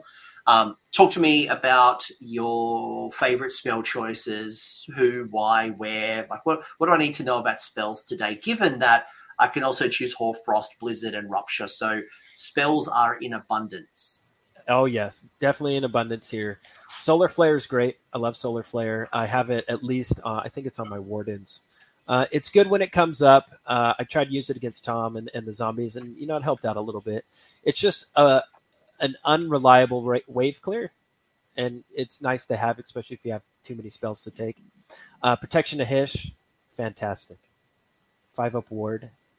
If you get inside the shrine and you're measuring from the shrine, you just have all this range to protect your army if you're forced to go first, which we'll get to later. Overwhelming Heat, the combo with Gnashing Jaws, insane. Okay, I will half your movement to a 6 and then roll Jaws on 3d6, and anything over that is going to be damage on you on a 2+, or you have a really bad movement characteristic and you're down to a 2 or a 3. Anything I roll over you on 3d6, re-rolling when you first bring it out, you're taking Immortals on a 2-up. Like, and I need to mention that 2-up a lot because, Coach, I cannot begin to tell you how many times I rolled a 1. It's happened a few times to me and my opponents where it's just like this massive build-up and you roll the 1 and you just cry. It's like, this is going to be 18, damn it! 1. Okay. All right. Yeah. Yeah.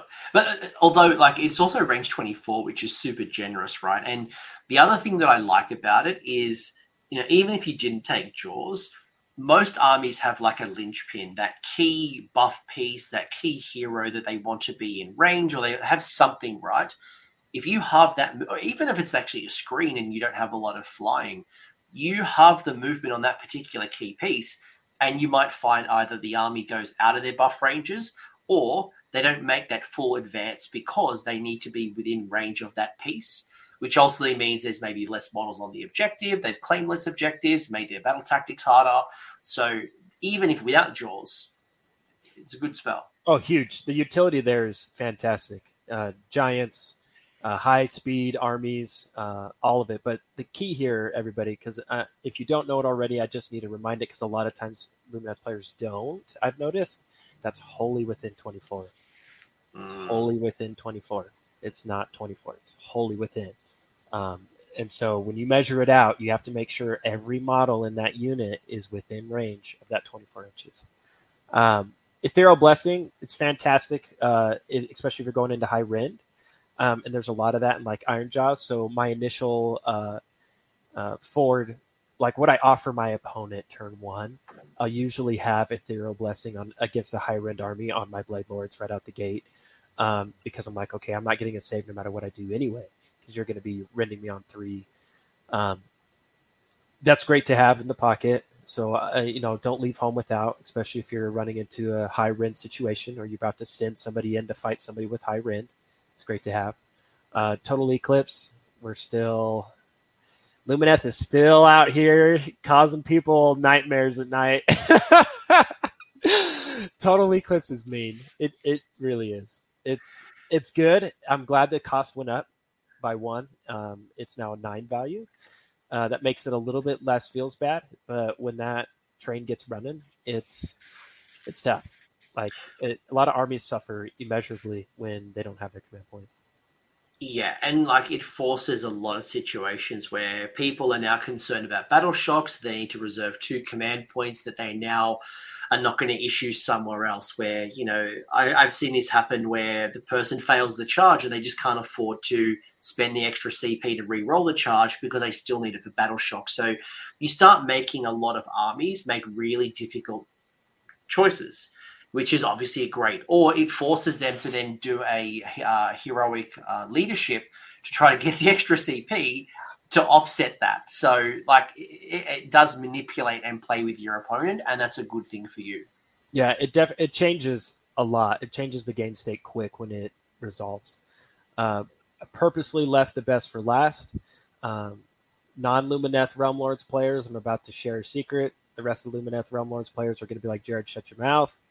But this is the most important spell we've got out of all those other ones. Speed Transporting of Hysh. Vortex. No, Speed of Hysh, bro. Speed of Hysh is such a nightmare and such a reality check for players that they don't see it coming because it's just this hidden threat. Everybody's like, nah, I hate protection. Nah, I hate Total Eclipse. I'm going to commit everything to stopping that. And then they're like, how did you get in my face with all this? How did you do that? Oh, I just doubled the move characteristic. So that slow-moving 6-inch guy is a 12. And they're like, dear God. It's like, yeah. And if I have an Enlightener, I just resolved it twice on a 3-up. And they're like, that is the spell I should have waited for because now my biggest piece is about to get lightning reactioned by 2 very choppy units that I didn't see coming. Who are good recipients? Who are you want to put Speed of Hysh on? Like, is it as obvious as putting it on the Dawn Riders to make them stupidly fast? Or is it, as you mentioned, that slow-moving, like, Alarith unit? Or, like, what's the source behind this spell? So We're kind of getting into my list a little bit, but turn one recipient is going to be Sevireth, and we'll get into that later. And then if it resolves twice, it'll be a Dawn Rider unit. It's never any of the main element. Reason being, I don't need it in the first turn. I'm not yeeting anybody up the table that is worthwhile on Battle Round 1. So Dawn Riders can go up, and if they set up, some chafe in the far corner to hold an objective, they're flying up the table 28 inches and hitting that really quick. And they're like, well, okay, wow, that's fast. And then Sevireth is going his 48, which we'll get into later. But from then on, it becomes that instrument for the specific surgery and the operation. It's like, okay, I see you moved your piece over here. It's close enough. I'll measure it out. Okay, you're within range, 12 inches. I need a 5-inch charge. Then it's like, okay, Speed of Hysh, boom, Eltharion, boom, Blade Lords, let's go. Or Speed of Hysh, Blade Lords, Speed of Hysh, Eliana and Ellathor, let's go. Like, it shifts like immediately when you get into Battle Round 2 and beyond. I've quickly skipped to battle tactic because I just want to call this one out and then we'll go back to where we were. Although I think we've kind of wrapped up spells for a second. Do you find Speed of Hysh is really helpful for you to score Surround and Destroy? But given that, being able to move out to the sides of the board, because you don't have that natural speed. And do you take 2 units of Dawn Riders to do it? Maybe some lists can't afford that luxury. But I imagine Speed of Hysh is a great way to kind of bring them in, or when they're on the side of the board, then bring them back into the fray and get them where you need them to be. So, Coach, I absolutely do that. So when I said I'm a limited castle, everybody's like, oh, you bring Dawn Riders to screen. No, I don't. I have not screened a single army that I've faced in this GHB with Dawn Riders. They are on the flanks, in position already. In position already, surround and destroy if I so choose in the first battle round if I'm ready and willing. Like, they're already there. They're on the corners. They're ready to go. I have them out of the way. Usually, roughly within 18 inches, obviously, for Speed of Hysh. But they're towards the corners already, and they're doing like they do in any type of pitch battlefield. The cavalry is going around the back and getting rid of all the, the chafe, while the main elements are fighting each other in the middle. So they're never around. They're on the left flank and the right flank, exactly where they should be in any type of medieval pitched battle, Love it. No, I just wanted to call that out because it's a great way and maybe a consideration. I just had a chat with a Khorne player, Blake, and he was talking about similar benefits, but having things like Furies, bringing in some cheap allies, which kind of alludes to what you mentioned about the Canary.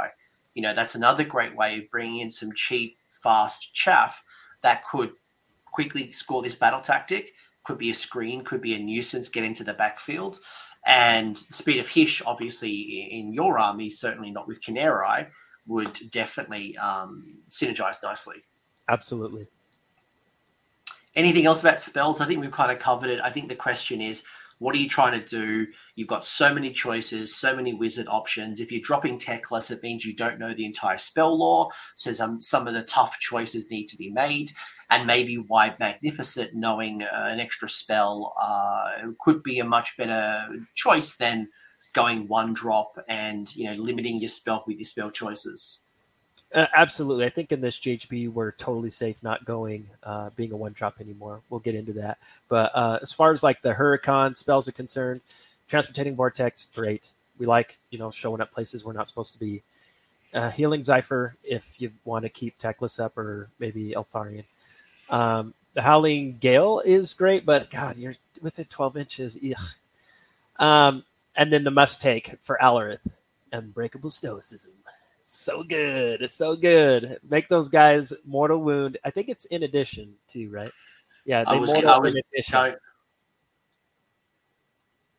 is it? I think so. I think right. You keep talking. I'll have a look. I think the Stone Guard work in addition, but you're doing it on 5s. Fantastic. Let's go. On a 7, sure. With Primal Dice now, reliable. We'll get there. Crippling Vertigo, you know, we're just messing with like destruction armies, people with low bravery, Skaven, whatnot. It's great, you know, to manipulate what people do. I think the Cathallar already fits that role fantastically. And then Living Fissure is kind of cool if you want to do some like mortal wounds in a line, but it's really not what you're taking. You're taking Unbreakable Stoicism. Like, and by the way, yeah, looking at Crushing Blow on the War Scroll as opposed to the spell, yeah, it's in addition. So good.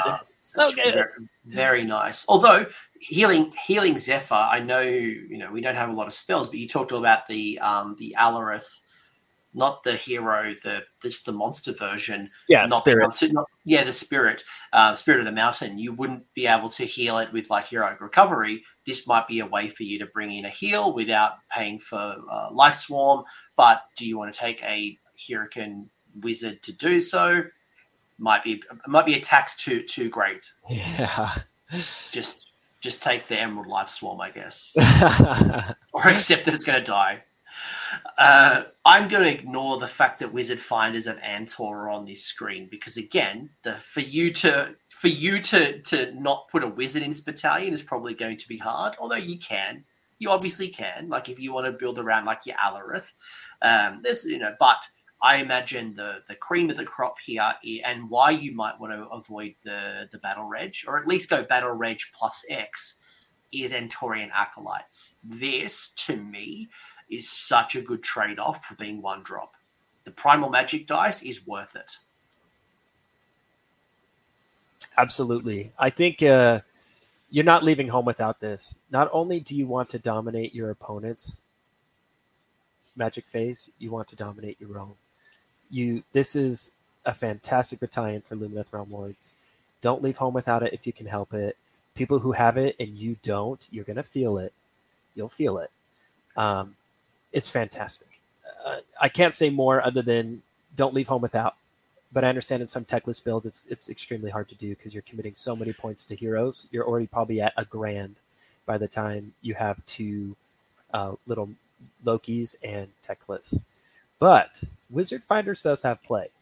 So people who have been taking the list that I was running and like messing around with it, I saw a Banner Blade and two double stacked Blade Lords in this Wizard Finders of Antor. I like this. I think it's great. Will you always get an opportunity to get the extra attack on Perfect Strike? No. Not all the time, especially if your opponent is smart and knows that you have that ability to do so, which you should tell your opponent. You cannot gotcha your opponent with this. You have to be like, hey, I have Perfect Strike, which means 1 attack, 2 up mortal. But if I'm fighting one of your mages, it's going to be 2. So I'm going to be hitting you with, I think 10 is 11, 22, 2 ups for mortals on a 10-man Blade Lord unit. Terrifying. And then people just leave the Blade Lord like in the shrine or something like that, and then call in his blast on the table like once per battle or do their thing. Get the rerolls to charge. That's fantastic. But there's play. There's play. I know the theory sounds good, but would you actually take this to a tournament? Would you actually choose Wizard Finders over every other battalion that's available to you? I struggle to justify it. Yeah, I agree. Yeah, even in a Gitz build, I'm like, I've got too many heroes, but I still would go a Command Entourage. I would go this Antorian Acolytes. I would go for Battle Reg or Warlord, and already I've hit my hero cap, and I'm done. Yeah, Antorian Acolytes is the clear shot winner here. Yeah. The minute that you play with an extra Primal Magic Dice from your opponent, you see the benefit of this battalion. The amount of times where me and my opponent have failed the initial roll for a Primal Dice and then I've gotten one has given me advantage. Or we've both got one and I've got an extra one. All of a sudden, it's like, okay, well, I've got one more extra dice to you, especially in Unbinding where it's like, I don't have to worry about miscasting on an Unbind. I can throw every resource I have at you where you've only got one tool and maybe you've only got that one dice to get Blizzard off and 3D6 I got average it. You don't average of 3D6 is a 10 and having that extra Primal Dice would have tipped you over. Yep. Don't leave home without. Don't leave home. So you would argue that this would go Battle Reg and Antorian Acolytes, or other combination, like, you know, in most lists or in a good list, you would see benefit not just going pure one drop, and the Antorian Acolytes is worth going to three drop at minimum. I'll be honest with you, Coach. This is how I see it. You either one drop or you all the drops. I live by that. I live by that creed on everything. I'm either one drop or I'm all of them. Because when you commit to the one drop and you have an opponent who's got the one drop, what's the bonus here? You guys got a dice roll that's going to determine whether or not you're going to get something great. And then you have the vice to that, which is being all the drops, and you get all these additional goodies. You get acolytes, you get extra spells, extra artifacts. Why not dig into the goodies? Dig into the goodies while the time is good. So you're either one drop or you're all of them. That's just my stance. Yeah, like that's fair. I can't fight for a two drop or a three drop, because if somebody's a one drop, they got you, bro. They got you. Yeah, I agree. I've always been, I don't care about drops. I am what I am. I'm warlording. I'm commanding entouraging. I'm getting all the goodies. I would much value that over all one drop, because I'm never trying to alpha you in turn one. I'm never trying to. I don't care who goes first, who goes second. Yeah, I don't care. You give it to me, I'll do these things. If you take it, I will do these things. Like, I don't care about going first. Absolutely. Yeah. And I'd say Lumineth Realm Lords are arguably one of the most defensive armies on getting forced to go first. So. Do you think that's changed a little bit when Sentinels kind of lost some of their output? Because, like, you used to see a lot of, like, one drops and, you know, Sentinels would drop a whole bunch of damage, you know, from long range before I got a chance. You put up your Cathallar things. You've really, like, you know, impacted me before I rolled the dice. Absolutely. Yeah, with the Sentinel changes, it made a huge impact, but I think the survivability portion of it has stayed the same. Mm-hmm. So being one of the best defensive armies for being forced to go first, I think still remain the same. But what, to your point, that would have been best defensive armies along with an ability to really hurt you really bad. Like right out the gate. Oh, I'm going to make you go first. Well, now I'm completely buffed. And that's a nice unit you got there that I'm going to, I don't remember what that old spell was called. That was horrific, but you got to reroll your hits against the target. Yeah, you cast the Umbral Spell portal, get it through the portal, and you know. And then so you re-roll your hits on a 30 block. It's like, oh, God. So, yeah, I think still remain, even with the changes, one of the most defensive armies to get forced to go first. So we don't care. We don't care. If you're a one-drop person listening to this, I hope you have now some confidence to maybe look outside of one drop. It's still great. Like, don't get me wrong, but have a plan on what you want to do. I just think there's a lot of great benefits, even if it's like double extra spell or an extra triumph or an extra artifact. Like that, those things, to me, are more valuable than one drop. But maybe you have something different in your build. Any favorite grand, without going through all of them, like, do you have a favorite grand strat? Is it spellcasting Savant? Have you swapped over, or are you sticking in the Lumineth side? Good luck killing my general when you have to tear through 40 wounds of Blade Lords spellcasting Savant. Yes, thank you. So good. So good. But on the Alarith side, obviously, I love Alarith Aftershock.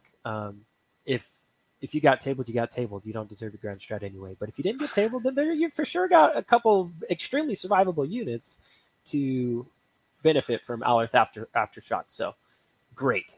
But those are two of the main ones. Don't leave home without, depending on what you're playing.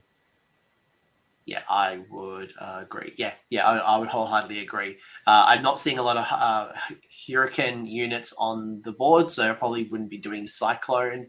Cenari in Illumination, meh. I mean, that just feels like a much more restrictive version of Control the Nexus. Oh, no, Control the Nexus, sorry. What is it? It doesn't matter. Like Barren Icescapes or Control the Nexus, like I'd rather, yeah. Those seem a bit easier than the keywording into Cenari Illumination. Yeah. All right. Seems pretty obvious. Spellcasting Savant and or Alarith Aftershock.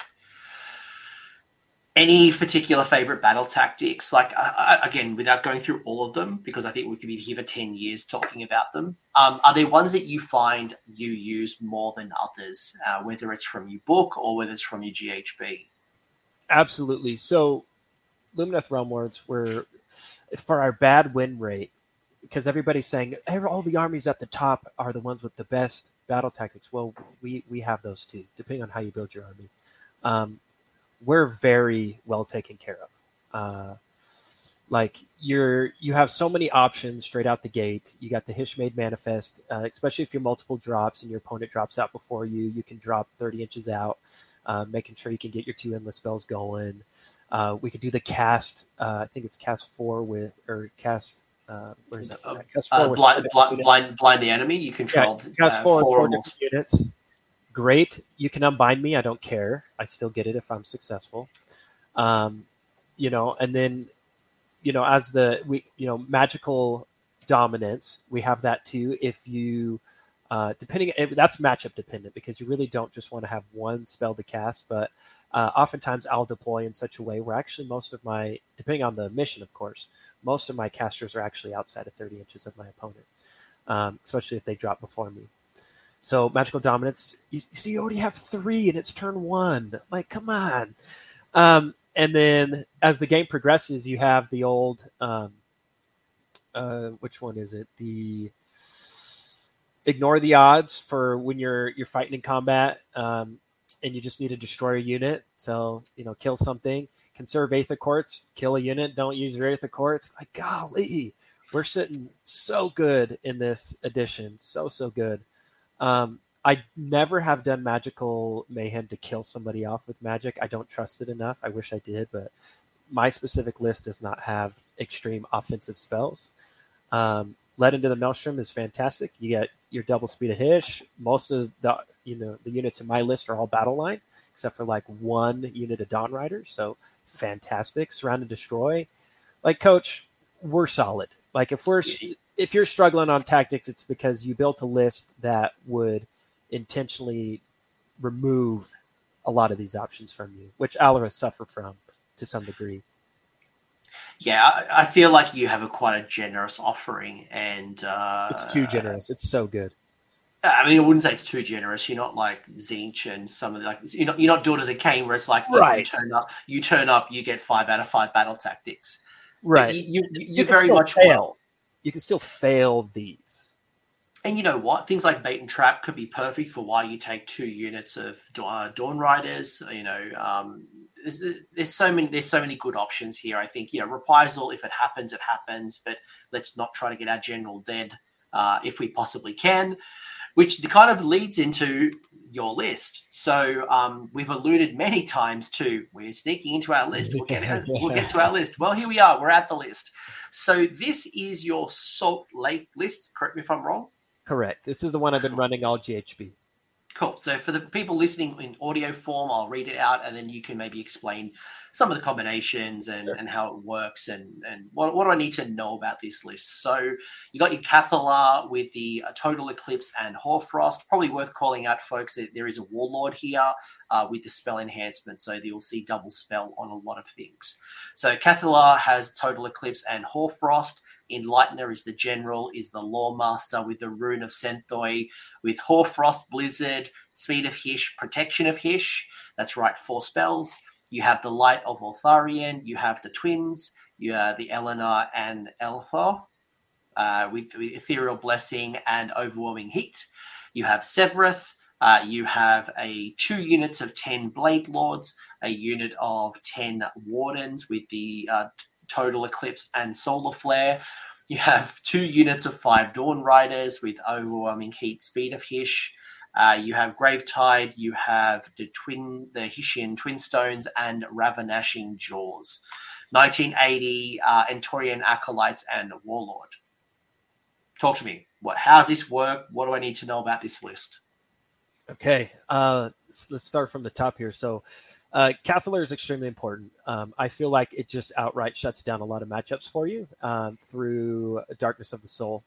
So if you're up against low bravery armies, especially with the fact that you're frisbeeing your Aether Quartz within 18 inches to enemy units and making them a permanent -1 bravery as Aether Quartz is being expended across the battlefield, you are shutting down those units from acting. And I think the worst thing I've ever done to somebody, I think it was one of the Trentinelli brothers. I felt so bad. He had like he had the double stacked. What are the rattling? What are the ogres from Skaven that have all the guns? You're Storm Fiends or Storm Fiends. So you had that Storm Fiend like maxed out build, and when Darkness of the Soul hit, that's 600 and I think it was 680 points of his army on a bravery 5 or 6. It was so bad. It was like 2d6. Okay, they can't do anything. 2d6. Okay, they can't do anything. It's like this is BS. I was like, yeah, I know. As a squeak player, that terrifies me. Yeah, their bravery is 3 natively. So you become a 2 with an Aether Quartz. I just don't leave home without with this one. If you want to shut out certain matchups, she reacts to that. She's walking with the castle already. She cannot be outright sniped because of the Blade Lords. She moves forward. She denies certain armies from getting away with things. Enlightener, crucial to the build, usually takes the shrine turn 1. I like to set her up.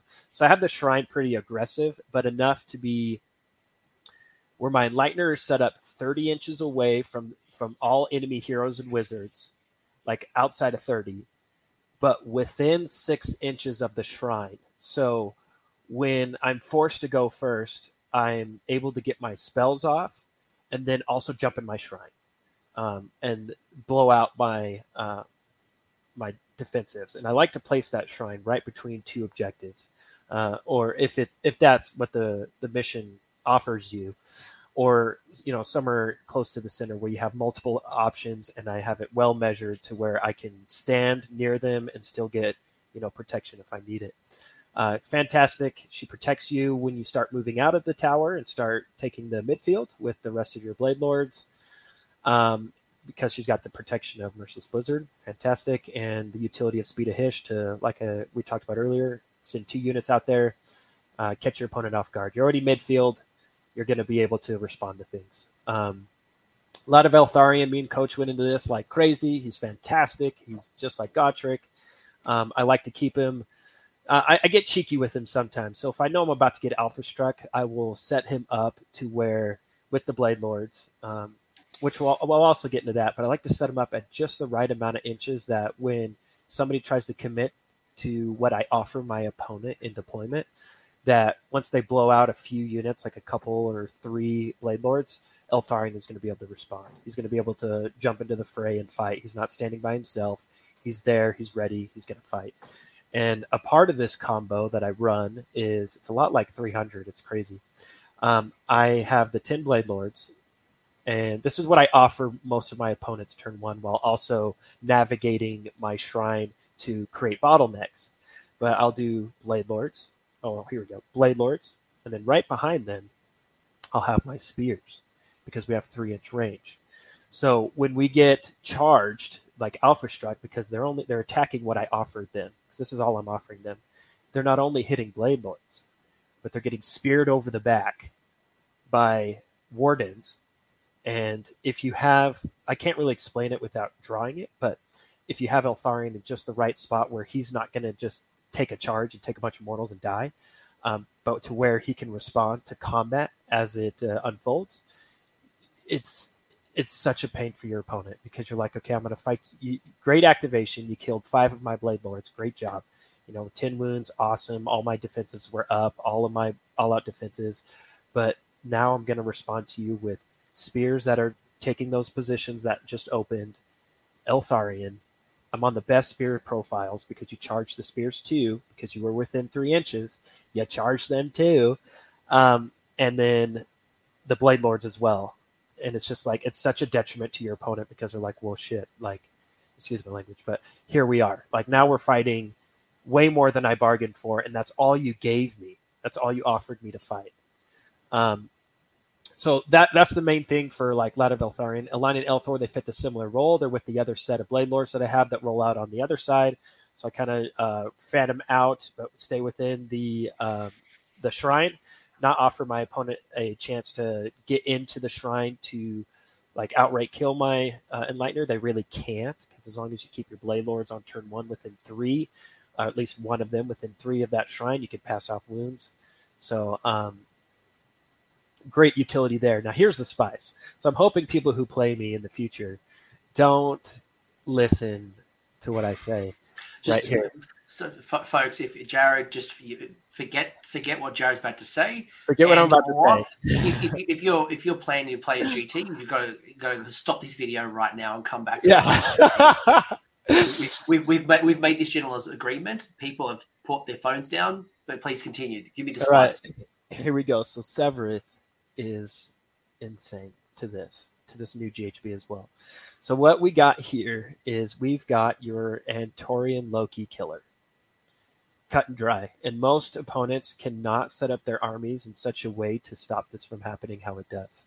So when I already told you guys that I set up that Enlightener outside of 30 inches of my opponent, they're not unbinding my spells because they gave me the first turn unless they decided to go first, which is fine for me. I'll have a 3-cast general for the rest of the game, potentially, if I can win priority.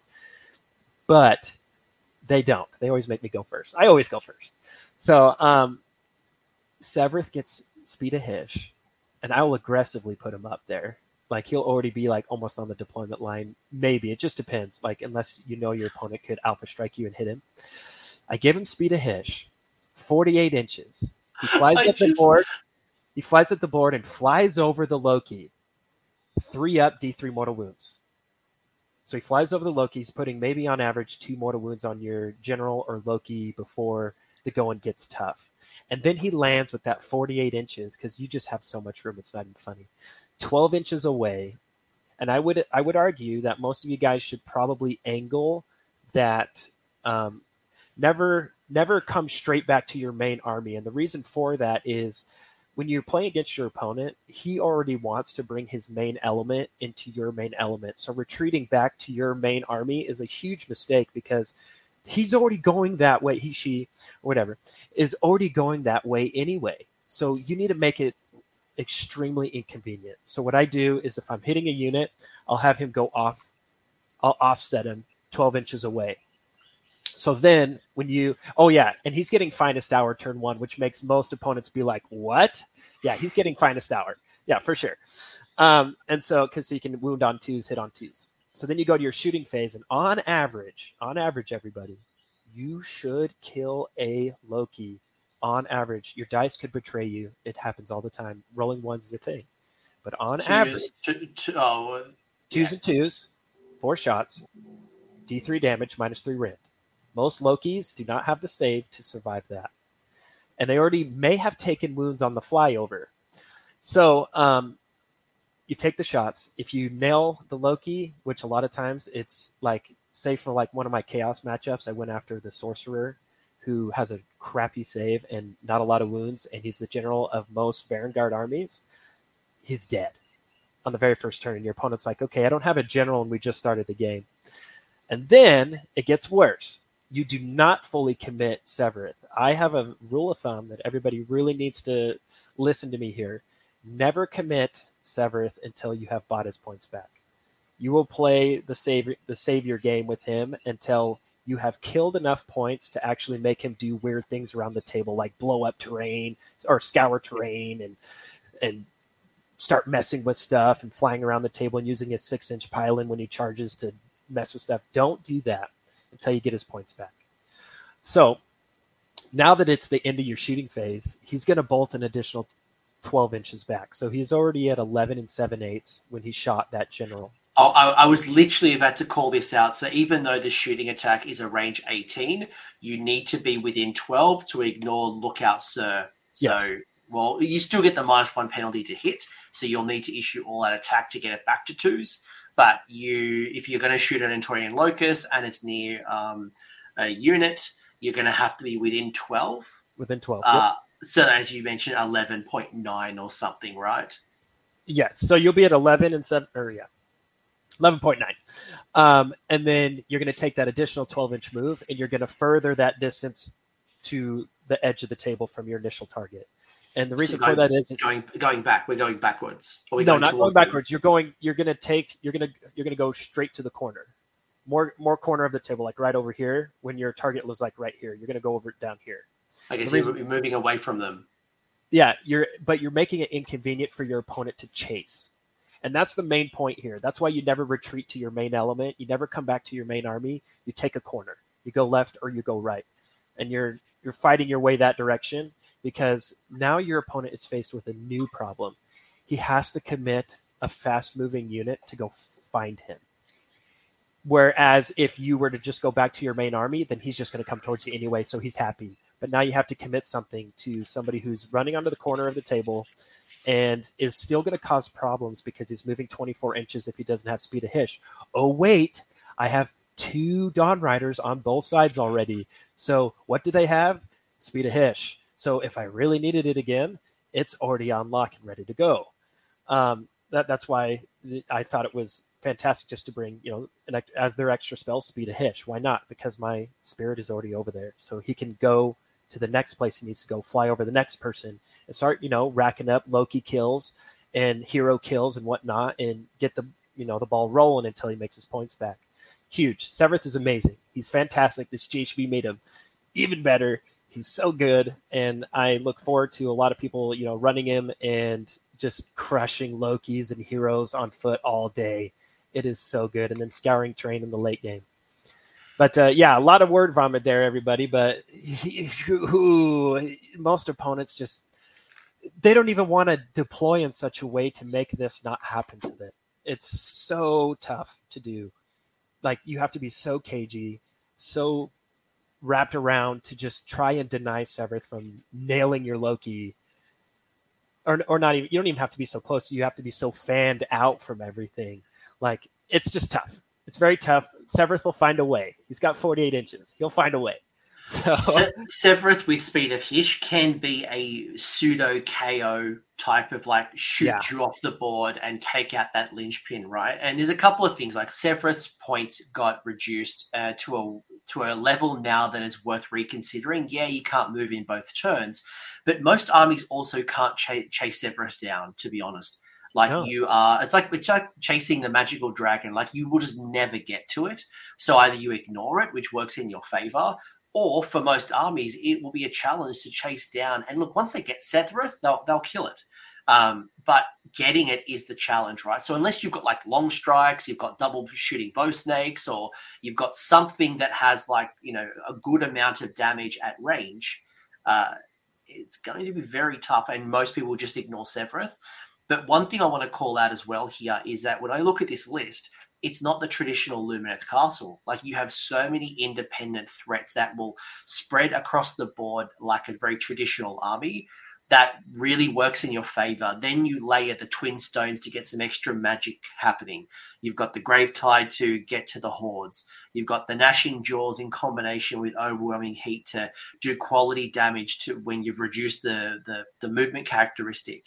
A lot of cool pieces going on. We've already talked about the Twins. We've already talked about the Light of Eltharion.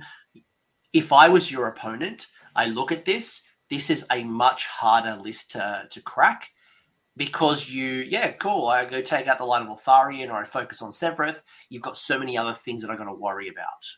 Yeah, absolutely. And a big key point here, everybody, is Hysh in Twin Stones is nuts, especially if you like to cast Blizzard. It's so good. It just starts racking up until it maxes at 6, and you just throw it right into Blizzard, and you're getting it without your primals if you don't have primals. So, because you just need if you're in Zaitrek, you just need a 5 on 2d6, because if that's maxed up to 6 already, there's Blizzard. Yeah, I like it. I like it a lot. I like it, and I like some different combinations. I really do like this because I haven't seen the Light of Eltharion for ages. I've never seen the Twins on the table. Yeah.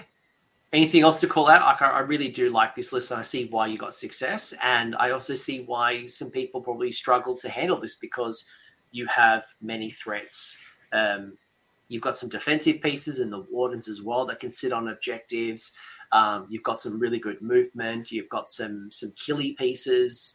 You have some tools to disarm an opponent, as you mentioned, Sevireth, for an example. And you got some debuffing pieces, and the Cathallar. I hate the Cathallar. Oh, so good. Like I say... Go ahead. No, I was just saying, the Cathallar is like my War God Prophet in Lumineth. Like, I just look at it. I just roll my eyes. I'm like, I know I'm ready. I know I'm ready for a bad time. Like, I'm like, I'm going to avoid you. Yeah, I'd say the only last little shout-outs here is Overwhelming Heat on Eliana and Ellathor is a great way to set yourself up for a combo if they teleport. So if they do teleport, you can teleport close enough to, because they're two cast, to Overwhelming Heat and then Jaws as a combination. So if they do teleport away, you can set them up in a good advantageous position to do a Jaws combo. And then it's also offered to you with your Dawn Riders on the flank. So you're out there, you have the opportunity. Go for it. And the last hidden tech piece I wanted to say about this list is the other reason for the Dawn Riders to have Speed of Hysh, other than just maybe helping Sevireth, is if you do the double Speed of Hysh to overcommit to something with your units, the Dawn Riders can Speed of Hysh those guys back in. So that's another big reason why I do that, is because the Dawn Riders are already out here in the corners. And so if I overcommit Eltharion and he's way out in Egypt, then he can get Speed of Hysh from the Dawn Riders and make his way back in. And that's probably one of the challenges a lot of armies have, is getting back in from Surround and Destroy back into the fray without losing a turn. But Speed of Hysh really complements you to get them into the fight and, again, still make the most of your units. Absolutely. I love it. Any final comments before we go in and preview a different build? All right. Cool. So this is the second list, a little bit more of a Alarith build with Ymetrica, but we still see some of the key pieces we've talked about. So there is still, the 2 units of 5 Dawn Riders, but you've introduced a Stone Mage with the Molten Talisman and the Unbreakable Stoicism. You've got an Enlightener, which is the General, which is the Lore Master with Blizzard, Speed of Hysh and Protection of Hysh. You've also got Avlanor, the hero... name Spirit of the Mountain, 2 units of 10 Stone Guard, a unit of 5 Blade Lords. You've got the Alarith Spirit of the Mountain as well. So you've got double Battle Cattle or Beefer of Secrets. You've got yourself a Grave Tide still. Drop the Twin Stones, but the Grave Tide is such great value for 30 points. It's ridiculous, the base size and the value you get from Grave Tide. It is 1990, wrapped up in the Antorian Acolytes and a Battle Regiment. So how does this list differ? And does the archetype change? Like, is it much more defensive? Is it much less combat-y? Like, how does this list compare to the other? So I want to touch base on Suffocating just real quick, and then, yes, I will absolutely let you know which one that is. So the coach had a point there. The base size is huge. Think about that when you take, like, Ravnak's Jaws and Suffocating Gravetide. That's a lot of area denial, and I use that a lot for area denial. So if you do have openings in your army, you either force your opponent to try and unbind it, or you can deny area. Never forget that. Denying area is huge, and it's great within the spells. But anyways, this list functions more or less like a more solid shield than my last one, because you have more survivable units in the core. And I'm still doing the same thing. The Dawn Riders are taking their corners, but I have that little cheeky Total Eclipse, so my opponent has to, like, commit something to try and stay in unbind rage as the cavalry's moving up the flanks. And then I have the Antorians in here. So if I have primals, I can reliably try and hope and get Total Eclipse off on the edge. That's why both Dawn Riders have it. So if I'm like, oh, look, you're not within range over here, then Total Eclipse, let's go. Most people are like, I can't fit Total Eclipse into an Alarith list. Well, here you go. This also offers the Alarith list that Surround and Destroy. That's extremely important because Alarith is very slow. So you have the options there. And I know a lot of people are like, how does your battle line look like that? But just so everybody knows, if you don't know already, if you bring Esenari Hero, you get 1 Blade Lord as battle line. So that's why we have 2 sets of 10 Stone Guard and a 5 Blade Lord. So how this army really functions is the core stays in this is your castle. This is a castle. It moves forward nice and slowly. It finds an opportunity to double Speed of Hysh if it needs to. Your opponent does not want to charge into you because you have Antorian Acolytes and Merciless Blizzard ready to go.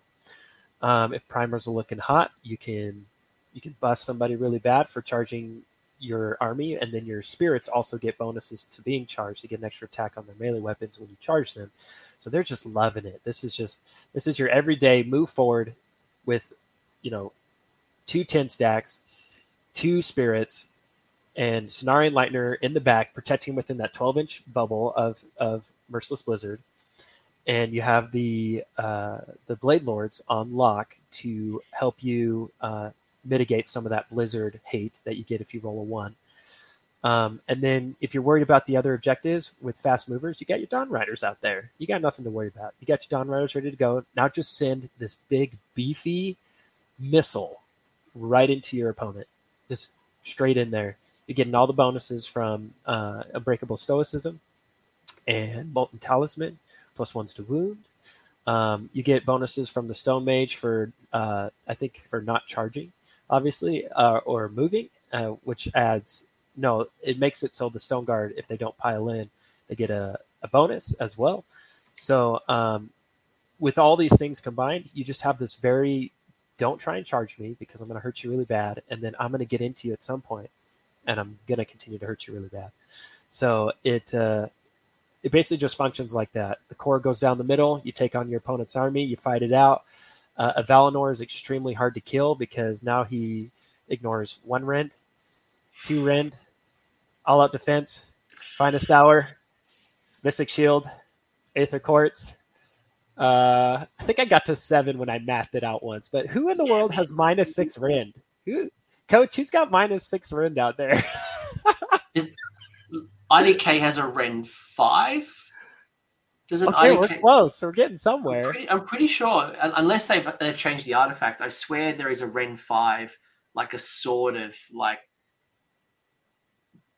Mathland or something, or unless it's the old book that I'm thinking about. But I remember there's some ridiculous rend 5. But other than that, yeah, that's overkill. You clearly do not do a stack of +7.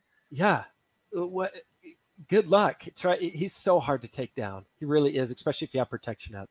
So hard to take down now with these new rules. It's fantastic. I'm happy to see it. I hope to see more mountain players on the table. I'm not really a mountain player. I'm going to admit it. But I look very forward to it because there's so much play here, and it looks fantastic, and it's so hard to shift. They are. Like, I've played into them a few times, and it is hard to handle the Stone Guard, especially when you've got your wards up, your Avlanor, having 2. I do like having 2. And by the way, folks, if you're wondering, like, why 10 Stone Guard or 130, it's just the app. The app is dumb. It's actually 260 for 10.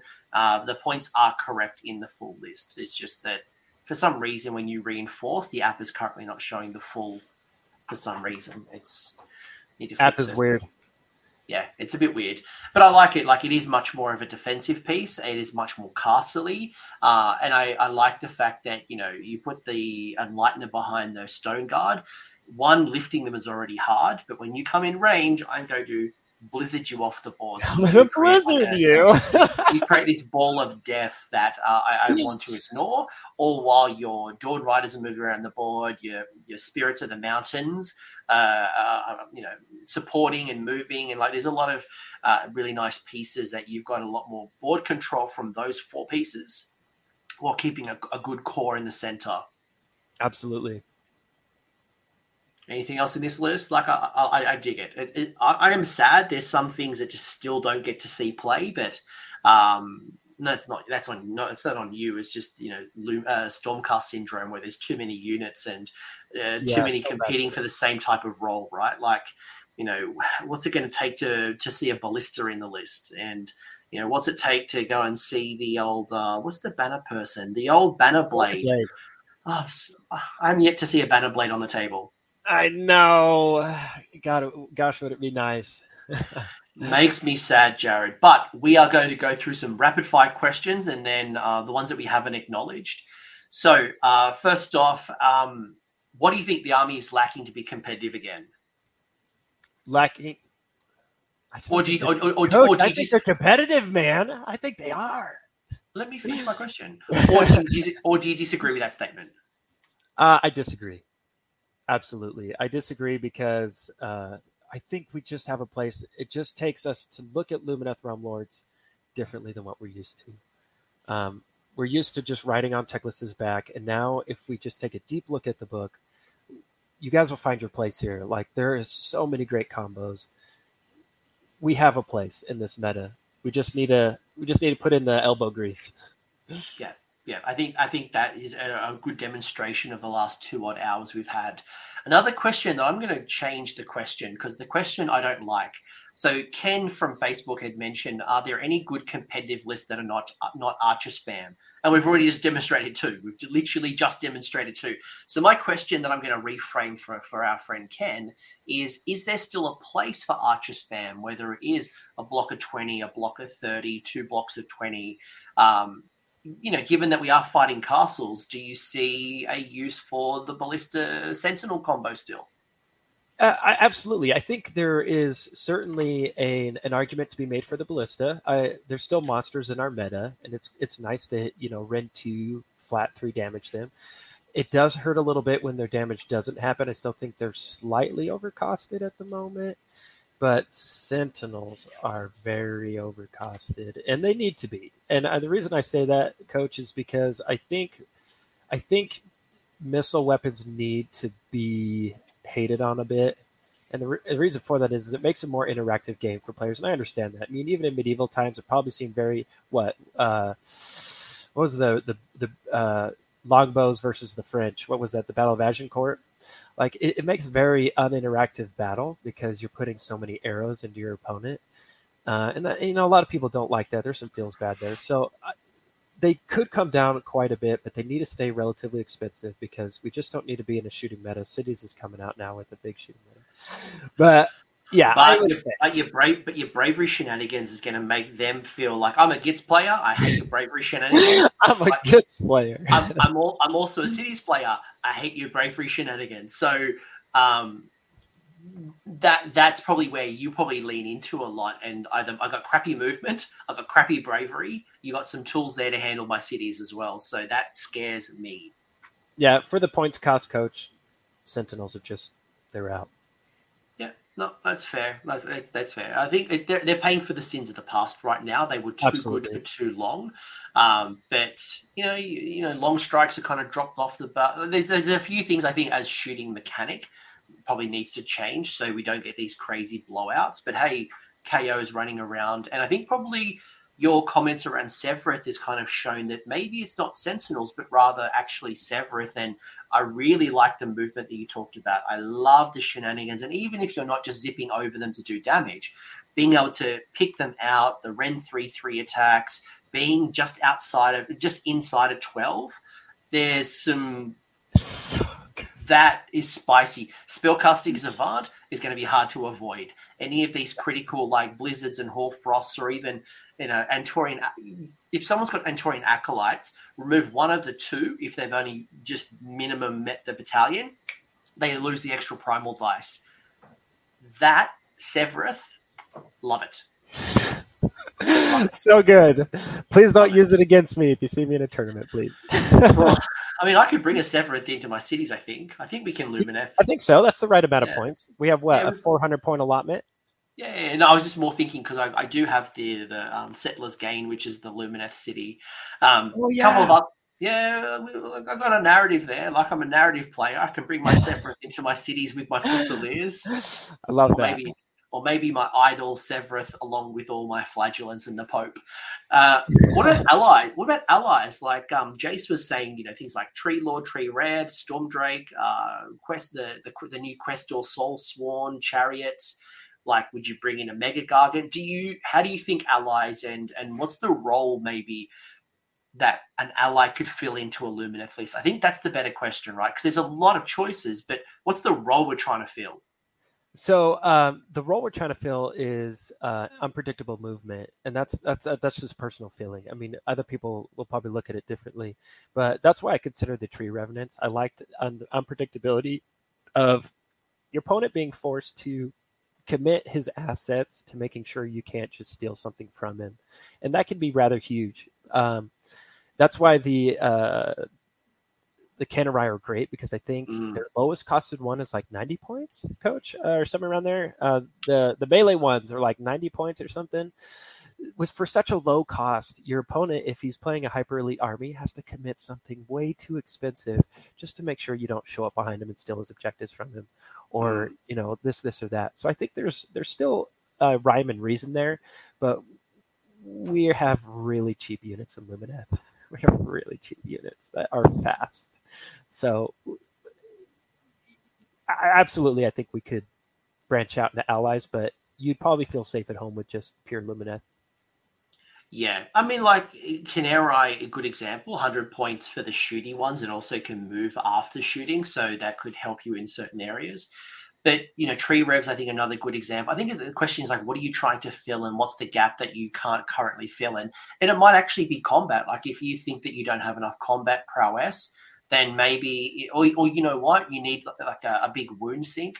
Yeah, maybe the Gargant Bundo Whalebiter could be Bundo something. Bundo Whalebiter! Like, he's 35 wounds of fun that will just pin you in and let you do your thing. But I think, to your point, like, you've got too many great choices, and you're probably natively better to stay in-house. But maybe Tree Revs or Canarai would be two, and maybe I would lean into.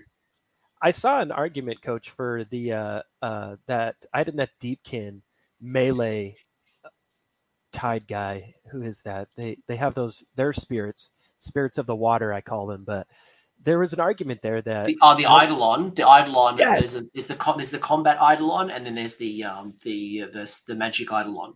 I think it's the magic one, actually. I think there was an argument there that the magic one might be good as an ally, or it was the combat one. I don't remember, but I'm definitely looking into that right now and trying to do some considerations.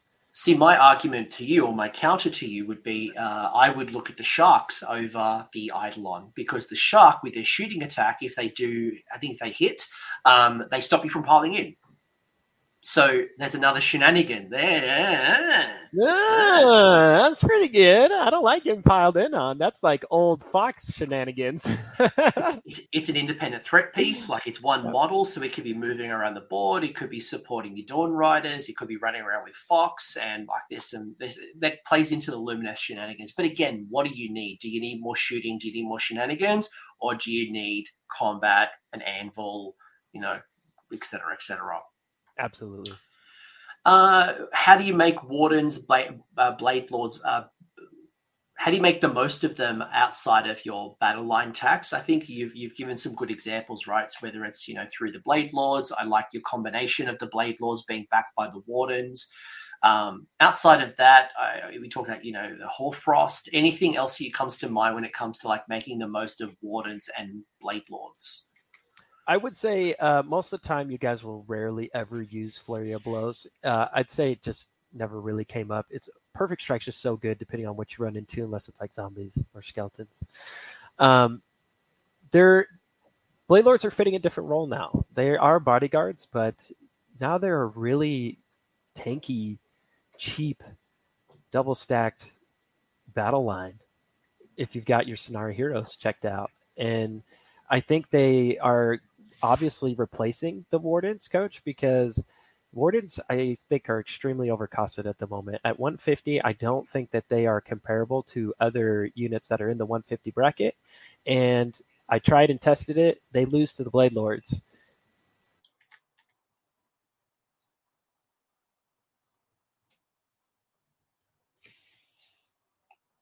I think. Oh, we had I saw that. Sorry, you froze up for a second. So can you repeat what you were just saying? Yes. So I tested out the Blade Lords versus the Wardens, and the Wardens lost every time. Sure, you get a cast out of them, but the Blade Lords are 30 points less. I think Wardens are just in a too high of a bracket right now. I think they'd serve good at 140 or 130, 130 if we're really wishful thinking, but definitely not 150. I think.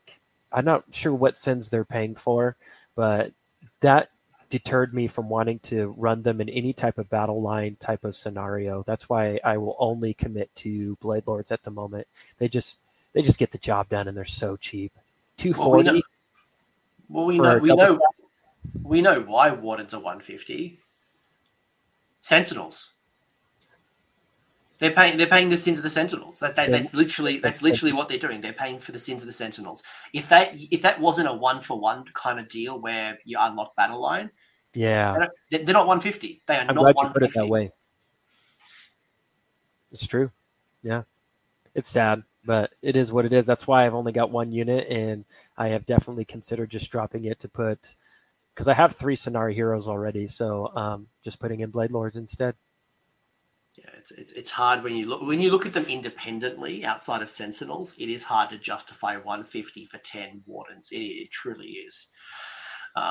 Like if you think of like 3 Annihilators are around the same price. Like you can. Like, oh yeah, they took a price drop too. They're so close. But when you think about like that comparability, and that's just one random example from my head. I'm like, yeah, two up 9 wound Annihilators that come from the sky and like.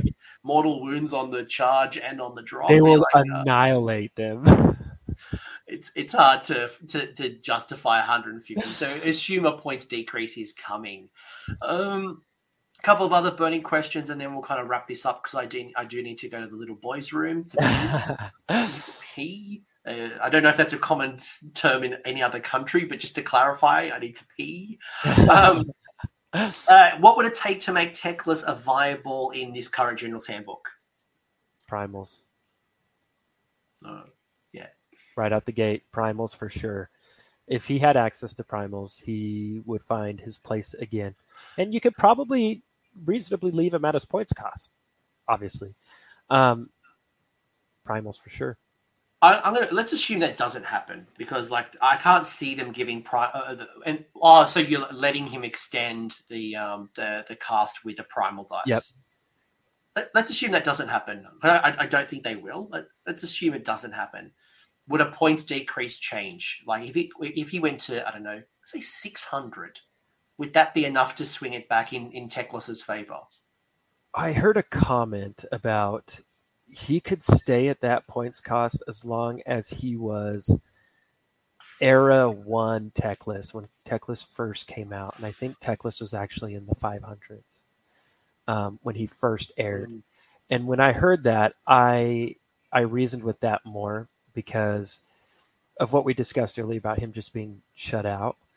It's just so bad for him. You take such a huge points loss when he gets shut down. Because he can't stop you. He can't add anything. He's just like, this is me. What would you like to do about it? It's like, okay, well, you're not going to get that unless you cast one spell for the rest of the game. So you cast what? 5 spells and he's wasted 2K, 3K worth of, or 2,500 points right there. Like throughout the game as it goes on, like, no. Yeah, you're keeping your 5-up ward bubble guaranteed. But outside of that, yeah, it's interesting. Like, will he ever go back to 500? I highly doubt it. I think Games Workshop are doubling down on God tier. Like, Nagash could have gone down. They're just like, nope, you're staying at 1,000 points, basically. Like, nope. Like, they're doubling down. They doubled down on the God heroes. But what I'm hearing is, like, it can be used. Currently, the rules are not in his favor. Points would have to be massively be aggressive to drop. Otherwise, it is hard to justify right now. And we are here for 12 months, so who knows what happens. But getting to 500 from 740, I can't see that path happening. Like, that is even more than, like, the Glotkin's discounts that he's gotten. And he's been, like, slowly getting discounts over a number of years. Absolutely. I would also say, though, I say this already still knowing that there's a 5-0 in this GHB with Teclis, but I have an idea of how he ran it. So, it's still possible. Anything's possible. Yeah, like any good player can pilot. So it's not saying that any unit is terrible. Yeah. And it'll often be an expression of skill from the opponent rather than this list carried me. So it's no OBR and Mortis Guard carrying you to 5-0 victory. Yeah. OBR players. I felt that. Yeah. Actually, 2 hobby questions. So Manfred, this is a Skaven player. So, like, think about this, and like you might be able to convert someone with your response. What are some of the options in detailing? So dealing with all the trim and the detail and getting used to just painting Lumineth. And I hear that's actually one of the biggest issues is people getting in and just the sheer amount of detail. And it's a hobby painter's dream, but for someone who maybe isn't a committed painter and just wants to get them on the table, it's a nightmare. My best advice, because this is what I did, is steal the Stormcast Eternal vibe. And that what I mean by that is Stormcast Eternals have a paint scheme where people are turning them into stone instead, and it makes it a lot easier. You just put one coat on them and dry brush them, and they're good to go. I did a similar thing for my Lumineth, so I went with silver instead, and so I spray painted them all silver, and then I non oiled them, so they look like they're encased in silver, and the only thing that's coming out of them is like illumination on their sun metal weapons. So it allowed me an opportunity to not have to deal with all that extra bit. So if you are worried about all the nooks and crannies when it comes to Lumineth Realm Lords, look up a good, like, I don't even know what to call that kind of paint scheme, Coach. Slapchop? I don't know. Look up a good type of paint scheme that is quick and easy for you, that you like, that you enjoy, and just send it. Like, just send it. And trust me, you'll love it. I still, even though my army looks disgusting up close, I still get comments on it from 6 feet away. People are like, dang, that army looks sweet. And then they get up close to it and they're like, oh, gross. It's like, I'm sure they don't say that, but there I love the 6 foot rule. Like, it's great. Yeah.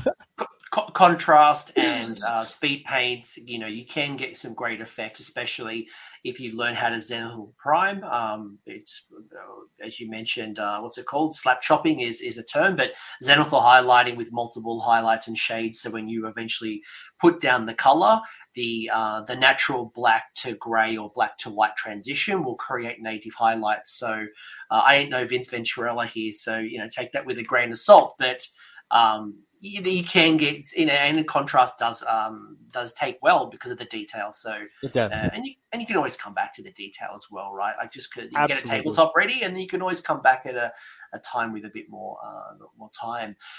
Any final advice when it comes to actually collecting the army? Like, do you buy like the Vanguard boxes? Would you start off with, like, how would you start a Lumineth collection? If you guys can still get your hands on the Start Collecting box with the dice and everything, go for it. As long as it's not being scalped, of course. I haven't actually looked it up in a long time. It may still exist out there. It comes with Eltharion, Dawnriders, Wardens, Sentinels. Great. Grab that. Vanguard box is also very good. But definitely grab a Wind Spirit and make sure it's Sevireth, because you're going to love it. It's just... he's so good right now for 270. It's so good.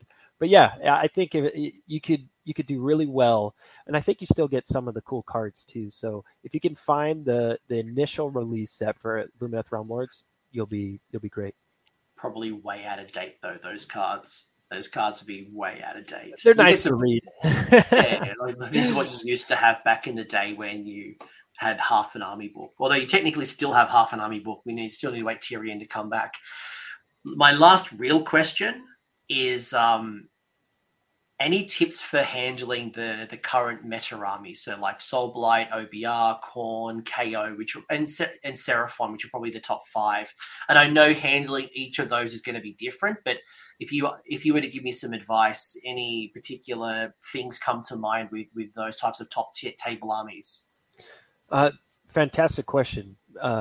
We have such an interesting approach for everything. So my first list, when you go into Khorne, you don't really have a lot to stress out about, because we're not really targeting their units with anything. We can fight the table with self buffs. That's what I kind of revert to. So if I'm against Khorne and they're stacking up their buff for whatever reason to give them a 4-up ward, 3-up ward, 2-up ward, I'm fine with just buffing my own units and going into them. Like, we're good. And that's kind of how I like the list to be, is to have the flexibility to be like, well, I could turn on magic or I could turn it off and still be okay and not feel like I'm down and out. So like, if I'm against Seraphon, who are just saying no to all my spells, I don't care, because most of the guts in my army don't need spells to perform extremely well. But it, you know, there's drawbacks to that. You don't always have Speed of Hysh. You're being a little bit more aggressive. You probably are moving forward a little bit more. You're, you know, picking and choosing the clutch spells you need in the moment to super cast them as best you can. But you don't need it. And the same can't be really said for the Alarith list, because once you don't have any wards and you're not moving fast, you're taking damage. But for OCR Bone Reapers, a good hint I like to tell everybody is always target the little dummy next to the bodyguard. Never target the bodyguard.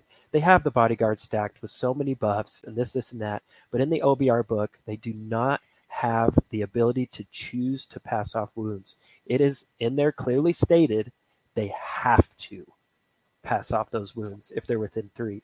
So might as well put all of your attacks, if you have the opportunity, or shots, into the little dude that's got a 5-up save and no buffs on him, because all that damage you do, he might roll enough ones to kill it, so you'll get the kill, or it's just all going to flood into the bodyguard, and they're not going to have their 3-up, 5-up ward shenanigans that we're facing right now. So that's a good little tech piece for OCR Bone Reapers, who are clearly in a good spot right now.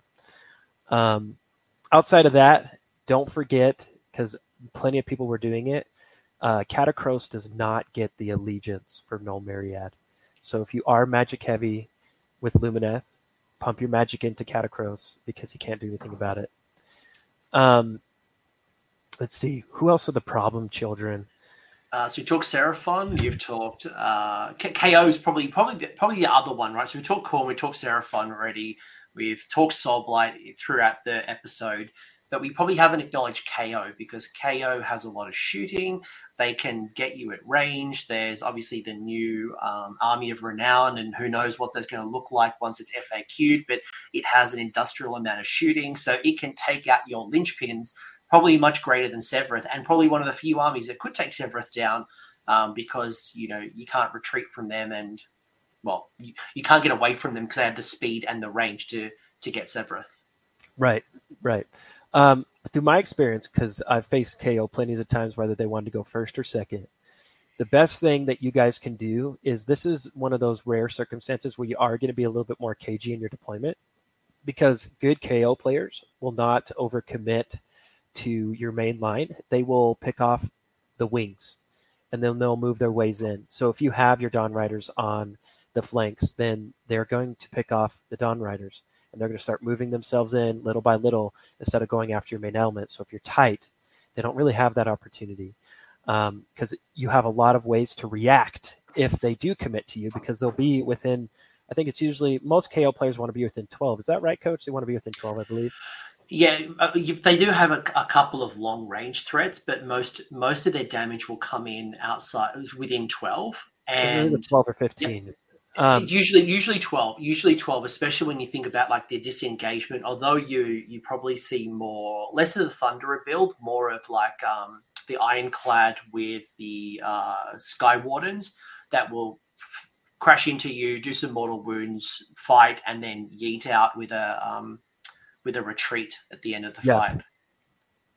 So what they'll struggle with immensely, and I don't think we went over this in the video at all, but Shining Company, really, it's such a problem for them. It's so bad to the point of, so when I've been alpha striked, the only thing that they really have to target are Wardens and Dawn Riders or Blade Lords. And a lot of times I want to get through to my Blade Lords, but I'm in such a tight block that they're -1 to hit, blow Aether Quartz, +1 to save, all out defense. And they're like, well, shoot, like I'm already -1 to hit. So I think most of the games have been alpha struck. They've mostly killed one unit of Blade Lords.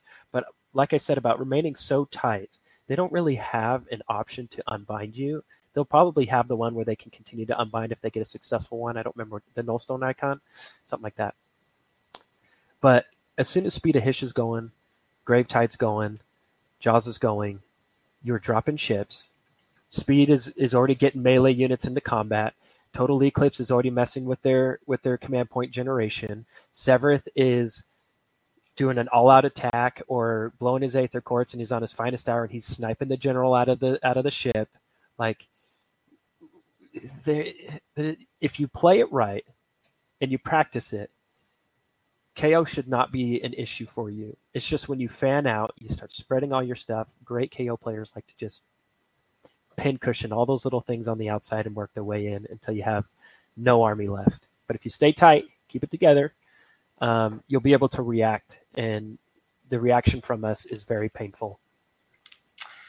Yeah, you've got the tools to counter-respond. It's just, can they get your critical things first? And if you give them the good stuff and you new to yourself, then you're in for a bad time.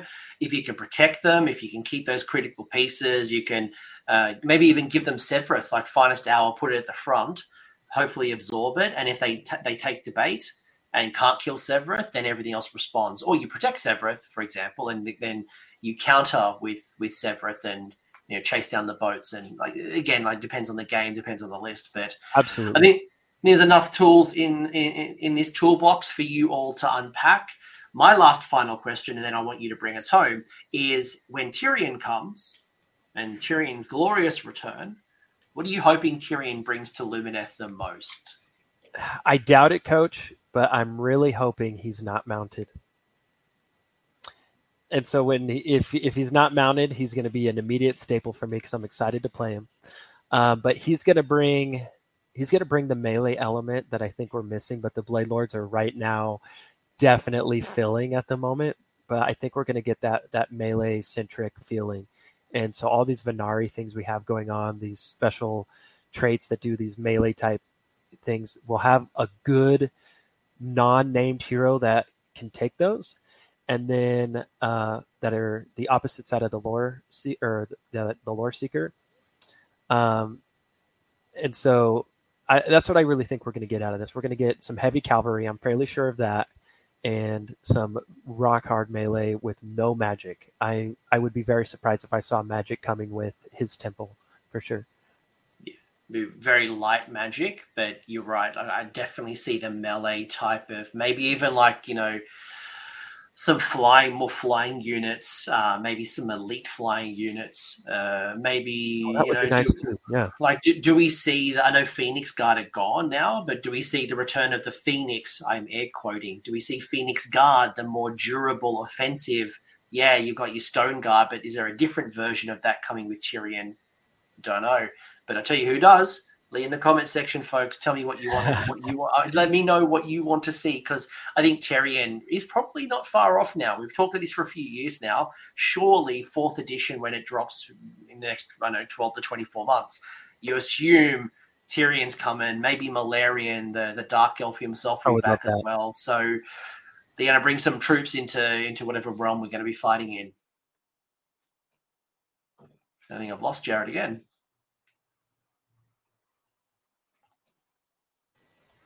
Uh-oh, I think I lost you for a minute. Yeah, your internet paused again. So, no, it's all good, man. It's all good. So, is there anything that you want to say, any shout-outs you want to make? And if people want to chat to you, where can they find you? Absolutely. I wanted to do a big shout-out to my fellow Rage Babies that run the YouTube channel Battleshock Wargaming Studio. We got big plans ahead. If you like solid battle reports with a little extra... drop on by. You'll be able to see us there. And you can also find me in the LRL Discord channel. And yeah, I appreciate all of you and the coach for having me on today. This has been great. I'm very passionate about Lumineth Realm Lords. So like I said, I'm in the Discord channel. So if you want to, catch up with me, ask some questions, I should be available. I'll put the link in the episode description of the Battle Report channel, but just for everyone again, it was Battleshock Wargaming Studio. Cool. Like and subscribe. Make sure to go check them out. And if you want to see actually Jared put this theory into practice, you'll be able to see it. So you'll be able to see his deployment, his play, and who knows, maybe after this episode, you'll film a special game with Lumineth. And you maybe put some of this into the mix, and people can see it all, how to work it out, and bring the theory to life. You guys will also get to see how bad I am with any other army except Lumineth. Oh, God. That's why I play so many different armies, to get a different feel. I don't want the same type of army. I want to give me different things. But Jared, thank you so much for your time. I really need to go to the bathroom. It was a great episode. I highly enjoyed it. We you know, I hope Lumineth players feel like they have new thoughts, new tools, new resources to climb up from the mud, get them into that middle ground. Yeah, you're quite not up there at the top, but you're certainly not at the bottom. I think with a couple of list techs and some extra runs on the board now, that's why things like the Facebook group, that's why Discord, my Discord, Lumineth Discord, go check it out. High tide lifts all the boats. Chat to people. You know, let's put some more wins on the board. And actually, I don't really want that. I don't want more Cathallar. I don't want more Sevireths. I just sins of the past. Let's have a reset. We'll see how we go. Jared, thank you for so much. People who listened, I hope you enjoyed it. Leave a comment in the comment section. Let me know what you're thinking. Let me know if there's something that maybe we didn't talk about. Maybe there's a build that you really like that's doing well that we didn't talk about. Let me know in the comments. But Jared, again, thank you for your time, and I hope you all enjoyed the chat. Thank you, everybody. See you, everyone. Bye. Thanks for hanging around until the end. I hope you enjoyed that video and you walked away with a few new ideas. Now, if you did, I would love it if you pressed like on the video, as well as left me a comment with your thoughts. The conversation will continue over on Discord, and the link is down below in the episode description. I also want to give a massive shout out to the AOS Coach patrons and YouTube members who are supporting the channel and the growth that you're seeing here. So cheers, you are all bloody legends. And until next time, don't roll a double one on a spellcast.